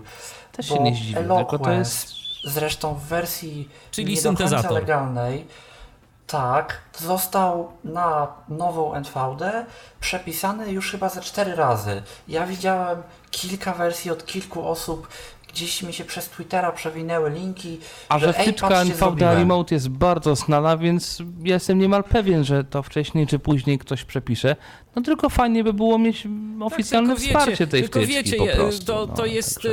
to jest też kwestia taka mm, gdzieś tam powiedzmy również i bezpieczeństwa i rzeczy podobnych. No, jeżeli my sobie wykorzystujemy tę wtyczkę tak w domowym zaciszu i gdzieś tam świadczymy wsparcie y, komuś, znajomemu, no to jest rzecz jedna, ale jeżeli jednak pracujemy na tym, mimo wszystko, y, gdzieś tam, czy w jakiejś firmie, czy większej, mniejszej, a też się takie sytuacje zdarzają, no to jednak mimo wszystko y, chciałby człowiek liczyć na to, że zostanie potraktowany w miarę po ludzku i że dostanie coś się zgadza. oficjalnego, a nie, że ktoś coś zrobi i tak naprawdę teraz trzeba by było przeglądać ten kod, bo nie wiadomo kto to jest, a już historia NVDA zna przypadek, gdzie ktoś zrobił dodatek i tam były jakieś y, brzydkie rzeczy. Jakieś problemy i Tak. to takie, takie niezłe problemy. Tak. I generalnie z tymi, z niektórymi y, dodatkami rzeczywiście może być problem.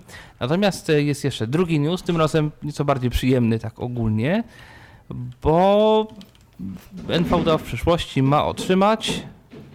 Ojej, to... wizualny framework, czyli tak naprawdę opcje dla zarówno samego NVDA i twórców dodatków do tworzenia jakichś obiektów na ekranie, niekoniecznie nawet w oknach samej NVD, ale jakby na innych obiektach, gdzieś tam w systemie, gdzie bądź, gdzie NVDA chce.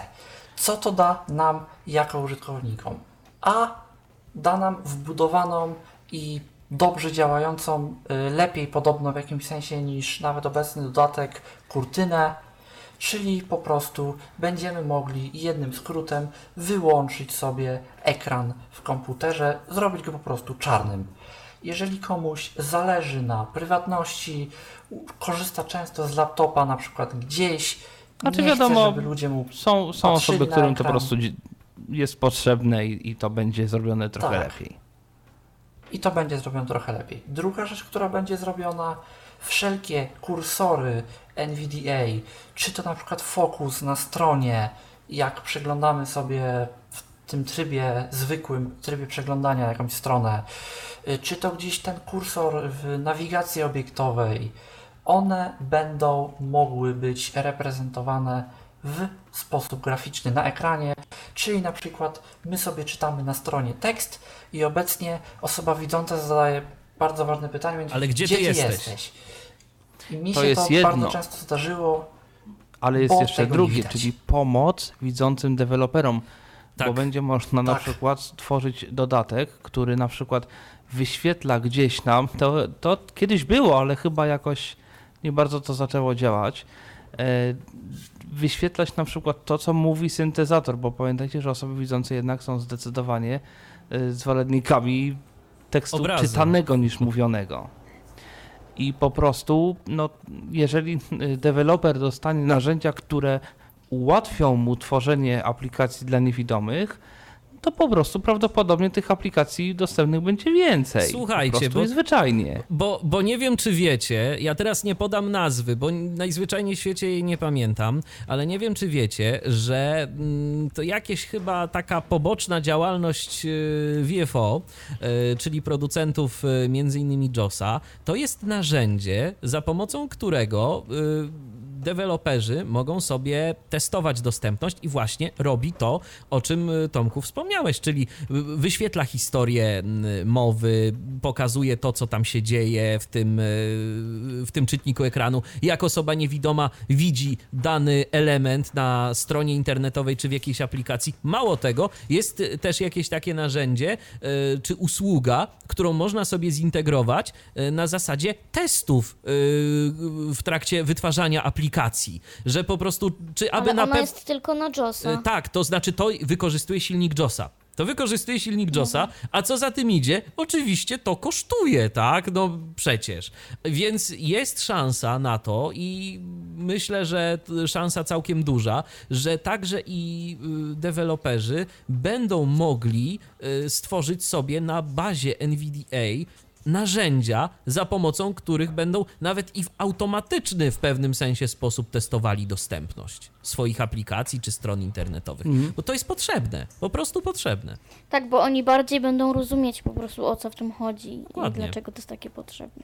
Tak. y, ale co jeszcze, co jeszcze ta właśnie wizualna opcja w NVD ma dać, będzie jakaś integracja NVDA z powiększalnikiem, będzie jakaś lupa w NVDA-u yy, i też oczywiście to wszystko będzie dostępne dla dodatków, a wiadomo, wyobraźnia deweloperów jest nieograniczona i ciężko przewidzieć, co społeczność wymyśli i na jakie fajne pomysły wpadnie. Tak jeszcze mówiąc o zmianach w NVDA, o Pythonie 3, o właśnie opcjach wizualnych, nasunął mi się jeszcze jeden projekt, który też jest gdzieś prowadzony. Y, Nie wiem na jakim on jest etapie i kiedy to ma w końcu trafić do NVD. Y, W każdym razie są jakieś już większe kroki prowadzone do tego, o czym mówiło się przez ostatnie kilka lat, czyli tak zwany Great Speech Refactor. Chodzi o przebudowanie całego mechanizmu mowy dla NVDA po to, aby można było zrobić z nim parę ciekawych rzeczy. Od na przykład, jeżeli y, będzie jakiś błąd w tekście, to podczas czytania słowa z błędem będzie można otworzyć jakiś ton i go i je powiedzmy podkreślić. Bo teraz mamy oczywiście te dźwięki podczas pisania, ale no jak czytamy tekst, na przykład metodą czytaj wszystko, czy poruszając się linia po linii, no to czy, słyszymy błąd, błąd, błąd. Co może no trochę irytować. Trochę tak, bo To jest po prostu dekoncentrować, tak, zwłaszcza jak na przykład czytamy tekst angielski, to co chwilę jest y, słowo błąd polskie Tak, plus tak. jeszcze coś.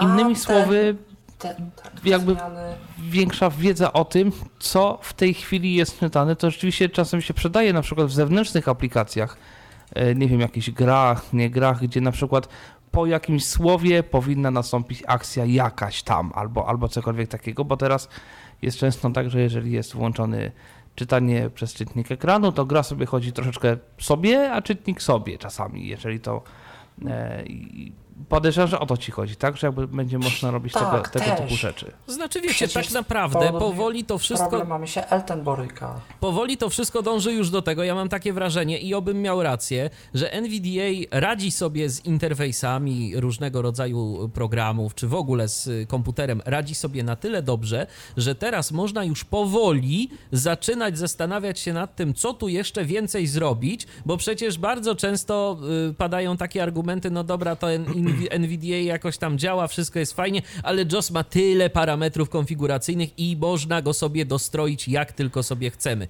Więc można już, myślę, powoli zabierać się i za to, żeby też człowiek mógł sobie dostroić to, jak sobie ten NVDA chce i żeby ten program był y, w miarę możliwości jak najbardziej y, Zwłaszcza, że obsługą nowości bardzo fajnie zajęła się społeczność, tworząc wtyczki, bo przecież na dobrą sprawę to myślę, że większość w tej chwili funkcjonalności NVDA, które, no nie wiem czy większość z nas, ale na pewno większość z nas tu na audycji używa, to są właśnie wtyczki. Oczywiście. Bez wtyczek to te NVDA no byłaby taka słaba, Dlatego, te, dlatego, też, dlatego też tak bardzo y, ważne jest to, żeby programiści, twórcy różnego rodzaju dodatków, y, no również odpowiedzialnie podeszli do tej migracji, która nas niebawem czeka. Ale tak, zgadza. zupełnie, na, ale tak zupełnie swoją drogą warto, myślę, mimo wszystko sobie gdzieś mieć, nawet jeżeli zdecydujecie się na aktualizację NVIDIA do nowszej wersji, to przynajmniej przez jakiś czas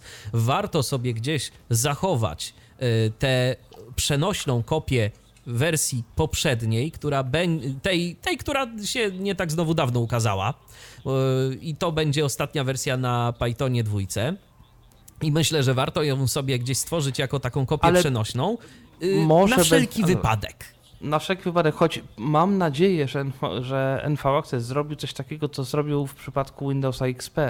To znaczy na Windowsa XP działa NVDA w wersji maksymalnie tam 2017, tam chyba 3 i ona zdaje się, że ciągle jest do pobrania i mam nadzieję, że tak samo będzie w wersją 19.2. Ja Ale też. zobaczymy. Ale zobaczymy. No No, w każdym razie tak czy tak, y, tak czy tak powinno to być. Przezorny zawsze teraz- ubezpieczony. Ale jedna rzecz, jedna rzecz, która myślę, że na pewno przestanie działać po tej aktualizacji i podejrzewam, że tego nikt już nie poprawi, to są wokalizery w wersji jeszcze od Tyflotekni i w wersji od tej y, portugalskiej firmy, nie w wersji od Code Factory, tej obecnie sprzedawanej, a tej poprzedniej.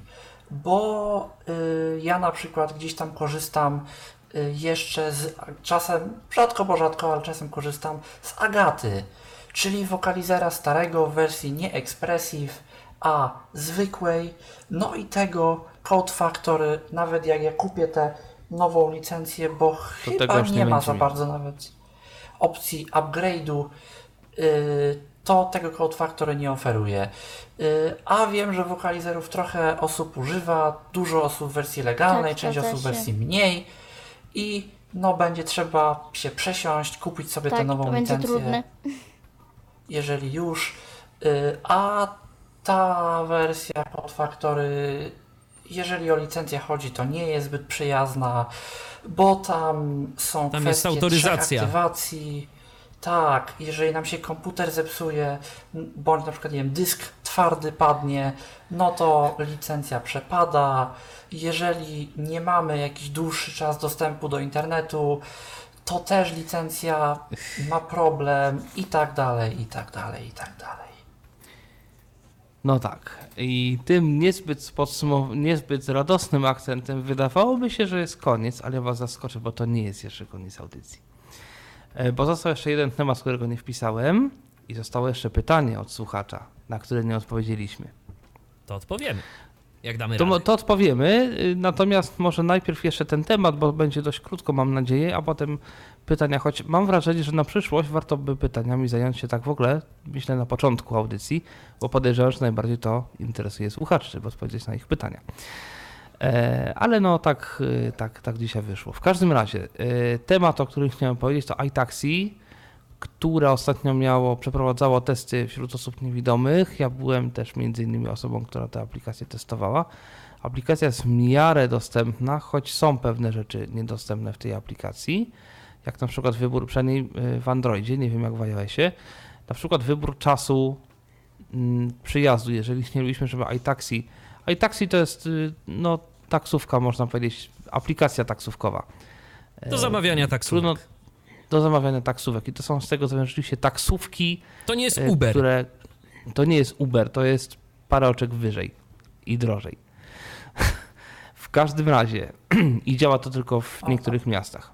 W Dokładnie. każdym razie A tak, Ubera, też się, też się przez Facebooka ostatnio przetoczył post, że uwaga niewidomi, nie korzystajcie z Ubera, bo tam jeżdżą sami Ukraińcy i jest problem po prostu z porozumieniem się, bo nie do końca znają język polski, ciężko ich znaleźć i ciężko im wytłumaczyć, że my To znaczy- z białą laską i tak dalej. to znaczy tak, y, dość dobrze znam ten problem, natomiast z tego co wiem, Uber od jakiegoś czasu prowadzi jakieś lekcje polskiego dla kierowców, bo to jest chyba nie tylko niewidomych problem, ale w ogóle ludzi, którzy zamawiają Ubera. Tam w ogóle się robią różne dziwne, dziwne rzeczy w, w Uberze i generalnie Generalnie co z tej dyskusji, bo widziałem też te dyskusje na Facebooku, to tak jeszcze myślę, że warto po prostu tak czy inaczej informować kierowcę, że jesteśmy osobą niewidomą i że jesteśmy z białą laską. Tak czy inaczej. Czasem się ponoć zdarza, y, że wtedy kierowca anuluje przejazd, no ale dobrze, no to trudno, to jest jakby jego Już wolę problem. anulować przejazd niż y, powiedzmy władować się w jakieś dziwne problemy, bo tak się Oczywiście. niestety zdarzało. I Oczywiście, tak że tak tak. zapłacić jakąś, jakieś tam coś. No w każdym razie, wracając do iTaxi. iTaxi jest w miarę dostępne, natomiast co ciekawe, bo e, niedawno miałem kilka kursów e, aplikacji i wychodzi na to, że niestety, ale lepiej mieszkając niekoniecznie w dużym mieście, tylko w mniejszym, na przykład koło Warszawy, tak jak ja mieszkam koło Warszawy, lepiej czasami jest namawiać kurs nie przez aplikację, tylko przez stronę. Dlaczego? Bo pewnych informacji w aplikacji po prostu nie ma i tu nie chodzi o jakieś informacje dla nas, dla niewidomych, ale informacje potrzebne dla wszystkich, również dla kierowców. To znaczy, największy problem jest w tym, że niektórzy kierowcy mają licencję tylko na jakąś strefę, na przykład na Warszawę. I taki kierowca może odbyć kurs z Warszawy do miejscowości podwarszawskiej lub z miejscowości podwarszawskiej do Warszawy, ale nie może odbyć z miejscowości jednej podwarszawskiej do drugiej podwarszawskiej miejscowości. I jest wtedy problem, bo musi włączyć licznik w Warszawie i najczęściej wyłączyć również w Warszawie. Czyli zanim do nas dojdzie, włącza licznik i jak już nas zawiesie, to jedzie do Warszawy i dopiero wyłącza licznik i my za to wszystko płacimy. To jest rzecz pierwsza. A natomiast są y, czasami takie y, tacy kierowcy, którzy mają właśnie te kursy, y, mają z- licencję na jakąś tam miejscowość podwarszawską i wtedy nie ma problemu w zasadzie, albo jest problem mniejszy znacznie. A czy jest to jakoś zaznaczone na tej aplikacji? Nie ma zaznaczonego licencję, tego nie? na aplikacji i mało tego, stronie? to znaczy na stronie podejrzewam, że też na tele trzeba dzwonić, bo firma iTaxi ma takie informacje, ale one nie są dostępne w aplikacji. To jest raz. Natomiast, co najciekawsze, kierowca, jeżeli na bo można, w aplikacji, można przez aplikację zamówić y, kurs bez informacji dokąd. Czyli ja powiedzmy zamawiam kurs skądś i jadę sobie dokądś. I teraz kierowca oczywiście nie wie, gdzie ja jadę, ale jeżeli zaznaczę, dokąd jadę, to uwaga, kierowca również tego nie wie. Kierowca, gdy podczas zamawiania kursu nie wie, gdzie jedzie klient. I teraz miałem taką sytuację, że kierowca się zdenerwował, bo się okazało, że jadę właśnie z miejsca, na, w którym nie ma licencji, do miejsca, z, z miejsca, w którym nie ma licencji, do miejsca, w którym nie ma licencji. I on się ten dowiedział, kiedy wsiadłem mu do samochodu. I teraz on dzwonił do, do iTaxi, co on ma z tym zrobić? I w zasadzie cały kurs e, to była wielka kłótnia z y, agentem iTaxi e, pod tytułem Co mam zrobić z klientem? E, Także no takie rzeczy niestety niby porządna firma, ceny przyzwoite, samochody całkiem fajne, często hybrydowe e, i tak dalej, i tak dalej. A jakieś dziwne takie rzeczy tam się zdarzają, także no niestety nie tylko uwaga na Uber, ale również uwaga na iTaxi. Także to taki no niezbyt jeszcze drugi pomyślny temat. No zobaczymy, co będzie z y, pytaniem od słuchaczy. E, Pytanie do użytkowników, od razu mówię iOS-a. Dzięki za nową audycję, jest super. Dziękujemy. Cieszymy się. Również. E, Co do opisywania zdjęć e, na Chromie, jest to super, sprawdzone. U mnie to działa rewelacyjnie. Windows 7 i jest ok. Mam tylko jedno pytanie. To tak a propos tego, co mówiliśmy jeszcze w poprzedniej audycji, e, czyli rozpoznawania zdjęć w Chromie automatycznym. Czyli jak widać tutaj jakiś odzew jest. Mam tylko jedno pytanie dotyczące aplikacji SyncAI. Od pewnego czasu gadacz opisuje mi w języku angielskim. Przed aktualizacją do najnowszej wersji mówił po polsku. W razie możliwości proszę o poruszenie tego problemu. Wiem, że to nie tylko u mnie taki problem wystąpił. I tę wiadomość napisał Grzegorz. Czy odpowiem coś Grzegorzowi?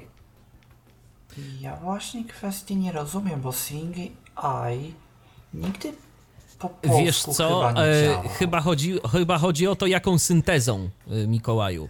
E, Bo na, a, bo na iOSie mamy dwa, mamy dwa języki. Język polski, ten i, i polski możemy sobie jeszcze dodać jakby na, na pokręt. I Domyślny, domyślny. polski tak, i polski. Tak, tak, Polski, tak, tak. polski domyślny. Domyślny język polski to jest język polski, jak aplikacja nie deklaruje, a jak aplikacja mówi ja jestem angielska, niemiecka, rosyjska, to jest język angielski, niemiecki, rosyjski. I zdaje się, że A trzeba język- sobie po prostu wymusić na pokrętle ten Tak. język polski i wtedy będzie to mówiło polską syntezą. Bo tam po prostu chyba Bo ktoś zadeklarował polski- Tak. y, język angielski w aplikacji. Skądinąd Słusznie. słusznie, ale, ale nie każdemu to może odpowiadać, więc po prostu trzeba sobie Zwłaszcza jeżeli, jeżeli czyta polskie teksty, no bo no nie oszukujmy się, u nas w Polsce, no bo tak naprawdę myślę, że większość osób będzie aplikację używało do czytania polskich tekstów. Tak, I tak, polskich banknotów ewentualnie. Bardzo rzadko do rozpoznawania scen, gdzie jest ten język angielski. Owszem. I interfejs, y, powiedzmy, no okej, jest w języku angielskim, ale no, ja się osobiście bardzo przyzwyczaiłem do czytania tekstów y, polską syntezą, nawet Angielskich angielskich. czy, czy Tak, jakikolwiek tak, tak, polską tak, tak. syntezą. To Tak. Dokładnie to samo jest, mam. To jest wiadomo, też. że to jest źle, że tak się nie powinno tego robić, ale ja tak mam i się raczej nie przyzwyczaję do czegoś innego. Powinno, nie powinno, ja wiem. Nie, no wiesz, kwestia podejścia. Ja myślę, że to po prostu kwestia. Nie, nie powinno się dlatego, że no, nie uczysz się wymowy przy okazji, ale, przy oka- ale się uczysz mniej więcej Ale- pisowni. Ale uczysz się pisowni, a Mniej z tym więcej. A, Anglicy i Amerykanie mają duże problemy.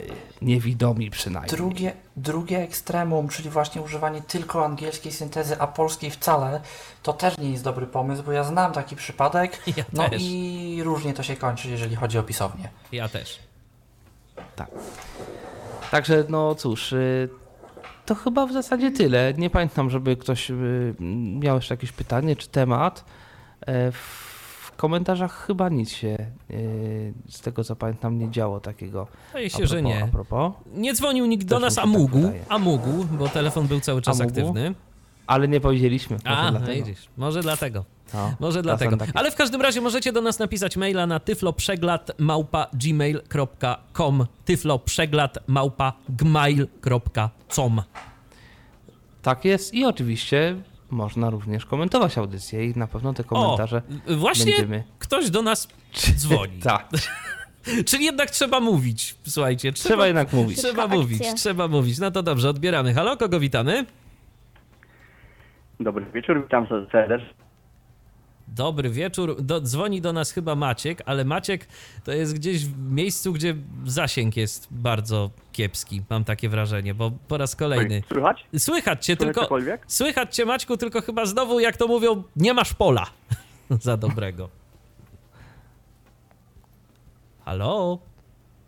O, i już i nie słychać. Chyba pole się skończyło. Tak, pole się, O. zdecy- o, pole się zdecydowanie skończyło. No widzicie, ja mówią, że, że już jesteśmy tak dobrze pokryci różnego rodzaju sieciami mobilnymi, a to okazuje się, że to problem. Różnie to z tym tak, bywa. tak, tak. A szkoda. A szkoda. No dobrze, yy, cóż, może chwilę w takim razie poczekajmy jeszcze na telefon, a ja w tym czasie, cóż, powiem, że no, mam nadzieję, że, że bo mam nadzieję, że e, będziemy mogli audycje publikować co tydzień, bo już kilka nawet osób chciało, żeby to, trwa, żeby to było co tydzień, nawet żeby to było krótsza co tydzień i to myślę jest dobry, Zrobimy, dobry co się pomysł, da. bo rzeczywiście tych, tych tematów przez dwa tygodnie naprawdę nazbierało się sporo. I audycja Tak. trwa prawie dwie godziny i nie każdy jest w stanie słuchać takich długich audycji, czemu się absolutnie nie dziwię. E, także myślę, że no taka niecała Spróbujemy godzinka co tydzień. na tydzień. Spróbujemy myślę, co tydzień, że może się uda. Może, może damy radę, no spróbujemy w każdym razie. Tymczasem mamy telefon ponownie. Może Maciek znowu próbuje się do nas dodzwonić. E, tak, tak, to O. ja myślę, że już problemy techniczne zażegnane. I jest elegancko. E, tak, to dobrze. E, ja dzwonię w zasadzie z takim e, szybkim pytaniem w zasadzie do ciebie, Michale, odnośnie, albo, albo nie, inaczej. Jeżeli chodzi o te nieszczęsne AirPodsy i wybieranie tonowe, jeżeli chodzi o infolinię. No. Otóż u mnie to działa. Wiesz co? A powiem ci tak, u mnie to też raz zadziałało, ale potem już nie chciało. No u mnie generalnie to działa praktycznie zawsze. I teraz pytanie, czego to jest, e, czego to jest kwestia? Czy genera- bo co, generalnie to e, nijak nie odpowiada? Ty tam Ni, nijak nie odpowiada. Nie, czy? po prostu ja wpisywałem kod, ja wpisywałem kod i najzwyczajniej w świecie nie chciało to zadziałać. W ogóle. Po prostu, y, że nie rozpoznano kodu. Proszę podać jeszcze raz. e, ciekawie. A próbowałeś może resetować w ogóle e, słuchawki? Ustawienie jako takie? Y, Wiesz co, nie, tego, tego akurat nie Bo próbowałem. nawet wiesz co, nawet nie rozparowywać i, i parować ponownie, tylko właśnie reset. Tylko reset zrobić. A to, to jest, wiesz co, to jest ciekawa opcja i dobrze, że dobrze, że to działa, dobrze, że mówisz, że działa, bo ja się, To ja znaczy, się też powiem szczerze zdziwiłem, przypadku. y, że jest taka sytuacja, ale no cóż. U mnie zadziałała w innym przypadku, jeżeli chodziło o głośność. Coś się pewnego pięknego dnia po prostu po, pokrzaniło, jeżeli chodzi o maksymalną głośność e, odsłuchu ze, słuchaw, ze słuchawek i nie wiedziałem w ogóle o co chodzi, no ale postanowiłem intuicyjnie zresetować, no i, i wszystko wróciło do normy. Także, także no spróbuj sobie, jeżeli będzie działało, no to. A, no to dobrze, to dobrze. To dobrze, że jednak to tylko u mnie wystąpił jakiś problem, a nie jest to jakiś taki globalny kłopot. Jeszcze to, w trakcie audycji sprawdzałem, żeby też tutaj nie podać czegoś. I też y, mo- może być kwestia ewentualnego, ewentualnej wersji oprogramowania. Z ciekawości, których, 6, 7, których 8, AirPodsów używasz? y, Której Jedyneczki. wersji? Aha, okej, okej. Jedyneczki. Mhm. A tak odnośnie jeszcze tej, tej całej dyrektywy e, tych przepisów, które wchodzą od 14 września, no to się cieszę, że powiedzmy to, bo były wątpliwości, jeżeli chodzi o tego Apple Pay'a i tak dalej, czy to, czy to będzie działać. Dobrze, że będzie działać, jeżeli, to znaczy nie, nie trzeba będzie tego pinu podawać. E, Tak samo jak w przypadku tam innych powiedzmy e, s- smartwatchy typu tych Garminów i tak dalej, więc no więc e, dobrze, że to, dobrze, że to zostało potwierdzone, że działać będzie e, bez zmian. W przeciwieństwie niestety do Google Pay'a, że niestety no, trzeba ten PIN będzie podawać. E, No i jeszcze z takich ciekawostek Revolut też się dostosowuje do tych, e, do tych wytycznych różnych. Też trzeba teraz będzie w internecie podawać, e, podawać w ramach zabezpieczenia 3D Secure trzeba będzie też podawać właśnie kod. Tyle, że nie SMS, a, a push z aplikacji, więc to. Aha. To jest w ogóle taka, taka tak moja będzie? refleksja, że, że dzięki tej dyrektywie to tak naprawdę wyrzucamy dwa dla nas najmniej dostępne rozwiązania, czyli karty zdrabki i też tokeny, y, które kiedyś y, były O, tak. popularne. No i z, ani z jednego, ani z drugiego nie bardzo w bezpieczny sposób dało się korzystać y, w przypadku braku wzroku. Także no tak przy okazji, przy okazji podejrzewam, że raczej twórcy tej dyrektywy nie mieli akurat tego na myśli, żeby nam pomóc, tylko bardziej, Ale żeby przy było to bezpieczne, ale przy okazji i super. A tu się tak zrobiło. No i, i, i bardzo dobrze, no bo to jednak. e, Tak. A jeszcze jedna kwestia a propos uwaga na Ubera. No cóż, e, e, właśnie bardzo pomaga, bardzo pomaga informowanie kierowców o tym, że jest się niewidomym, bo, bo to jest taka swego rodzaju autoselekcja, mo, można by rzec. No, bo jeżeli taki anuluje przejazd, a, a inny przyjmie, powiedzmy, no to już ten przejazd będzie też na poziomie i tak naprawdę bardzo rzadko mi się zdarzyło, żeby y, po tym jak poinformuję kierowcę y, właśnie o, o, o, byciu niewidomym, żeby się przejazd jakkolwiek nie udał. Y, Za to niestety zdarzyło się parę przejazdów, że kiedy kierowca nie dostał informacji, bo też jechałem z kimś, z kimś widzącym, no to niestety ten, poziom już niższy, także no myślę, że tutaj rzeczywiście, jak zostało wcześniej e, wspomniane, warto po prostu no, informować o tym i, i to jest taka swego rodzaju autoselekcja, także A to ciekawe, co może, bo to rzeczywiście może być, y, może być jakiś taki, jakaś, jakiś plus tej, tej całej sytuacji, tego szaleństwa. Tylko, że czasem. Tak, e, e, a niektórzy generalnie sobie też bardzo tego, co fajnie radzą też. Też mnie spryt kierowców, tak, taka zaradność generalnie, że nawet jak rzeczywiście jest sobie Ukrainiec i nie rozumie tego polskiego, przepuści sobie info przez tłumacza Google i potem on w zasadzie typu pół, pół po angielsku czy jakoś tam i Ja i się to, zastanawiam nad inną wie, rzeczą. o co chodzi. Ja się zastanawiam nad inną rzeczą. Czy, klawia, czy Uber obsługuje te całe emoji? Bo chyba tam jest jakiś znaczek niewidomego. Teraz I chyba by został, chyba teraz chyba został dodany nawet. I może, może- gdyby tego użyć, Być może. Tylko nie wiem, czy tam jest jakiś e, limit, jeżeli chodzi o. Aha, bo, bo mówicie o wiadomości do kierowcy, tak? Tak, tak. Czy o imię, generalnie o oznaczenie profilu, jeżeli chodzi o, o imię, bo, znaczy o imię nawet, bo jeżeli No. by w imieniu wpisać emoji, takie od niewidomego, to ciekawe, czy by to przeszło. Ciekawe. Chociaż, bo ja nie wiem, swego czasu próbowałem y, gdzieś w jakichś nawiasach dawać blind i ewentualnie, bo zależy gdzie, gdzie, gdzie powiedzmy byłem i jakoś tak y, uniwersalnie, ale nie wiem, czy tam czasem nie ma jakiegoś limitu, jeżeli chodzi o zmianę tych y, powiedzmy danych osobowych, jeżeli o imię nawet chodzi, bo dwa, ze dwa razy mi się udało i tak dla eksperymentu chciałem jeszcze powiedzmy trzeci i chyba już mnie nie puszczało, więc no nie wiem, czy tam przypadkiem jakiegoś limitu nie ma, więc no jeżeli mm, by ktoś tą emotkę znalazł i tak, no ja już chyba, chyba tego sprawdzić nie będę niestety. No ale generalnie mm, no, No tak, ale gdyby mieć właśnie tę emotkę, gdyby ją znaleźć, bo zdaje się, że właśnie symbole niepełnosprawności ostatnimi czasy weszły do, Tak, do to chyba emoji. zostało Właśnie dodane, ja to więc próbowałem znaleźć i w symbolach gdzieś, i w aktywności, i w symbolach tam, gdzie jest pełno mężczyzn z piłką do koszykówki i różnych dziwnych tam rzeczy. I szczerze mówiąc, no nie wiem, nie wiem za bardzo w sumie, gdzie tego szukać, bo jakoś próbowałem i coś. W Google. no, mo, To w Google to raz, y, natomiast może to jest temat na jakieś poszukiwania dla nas, na następną audycję, może uda nam się to znaleźć. Owszem, bo kiedyś to, Ej. kiedyś to ludzie oznaczali to, że nie widzą za pomocą tej emotki takiej y, małpa zakrywająca oczy. W sumie nie głupie.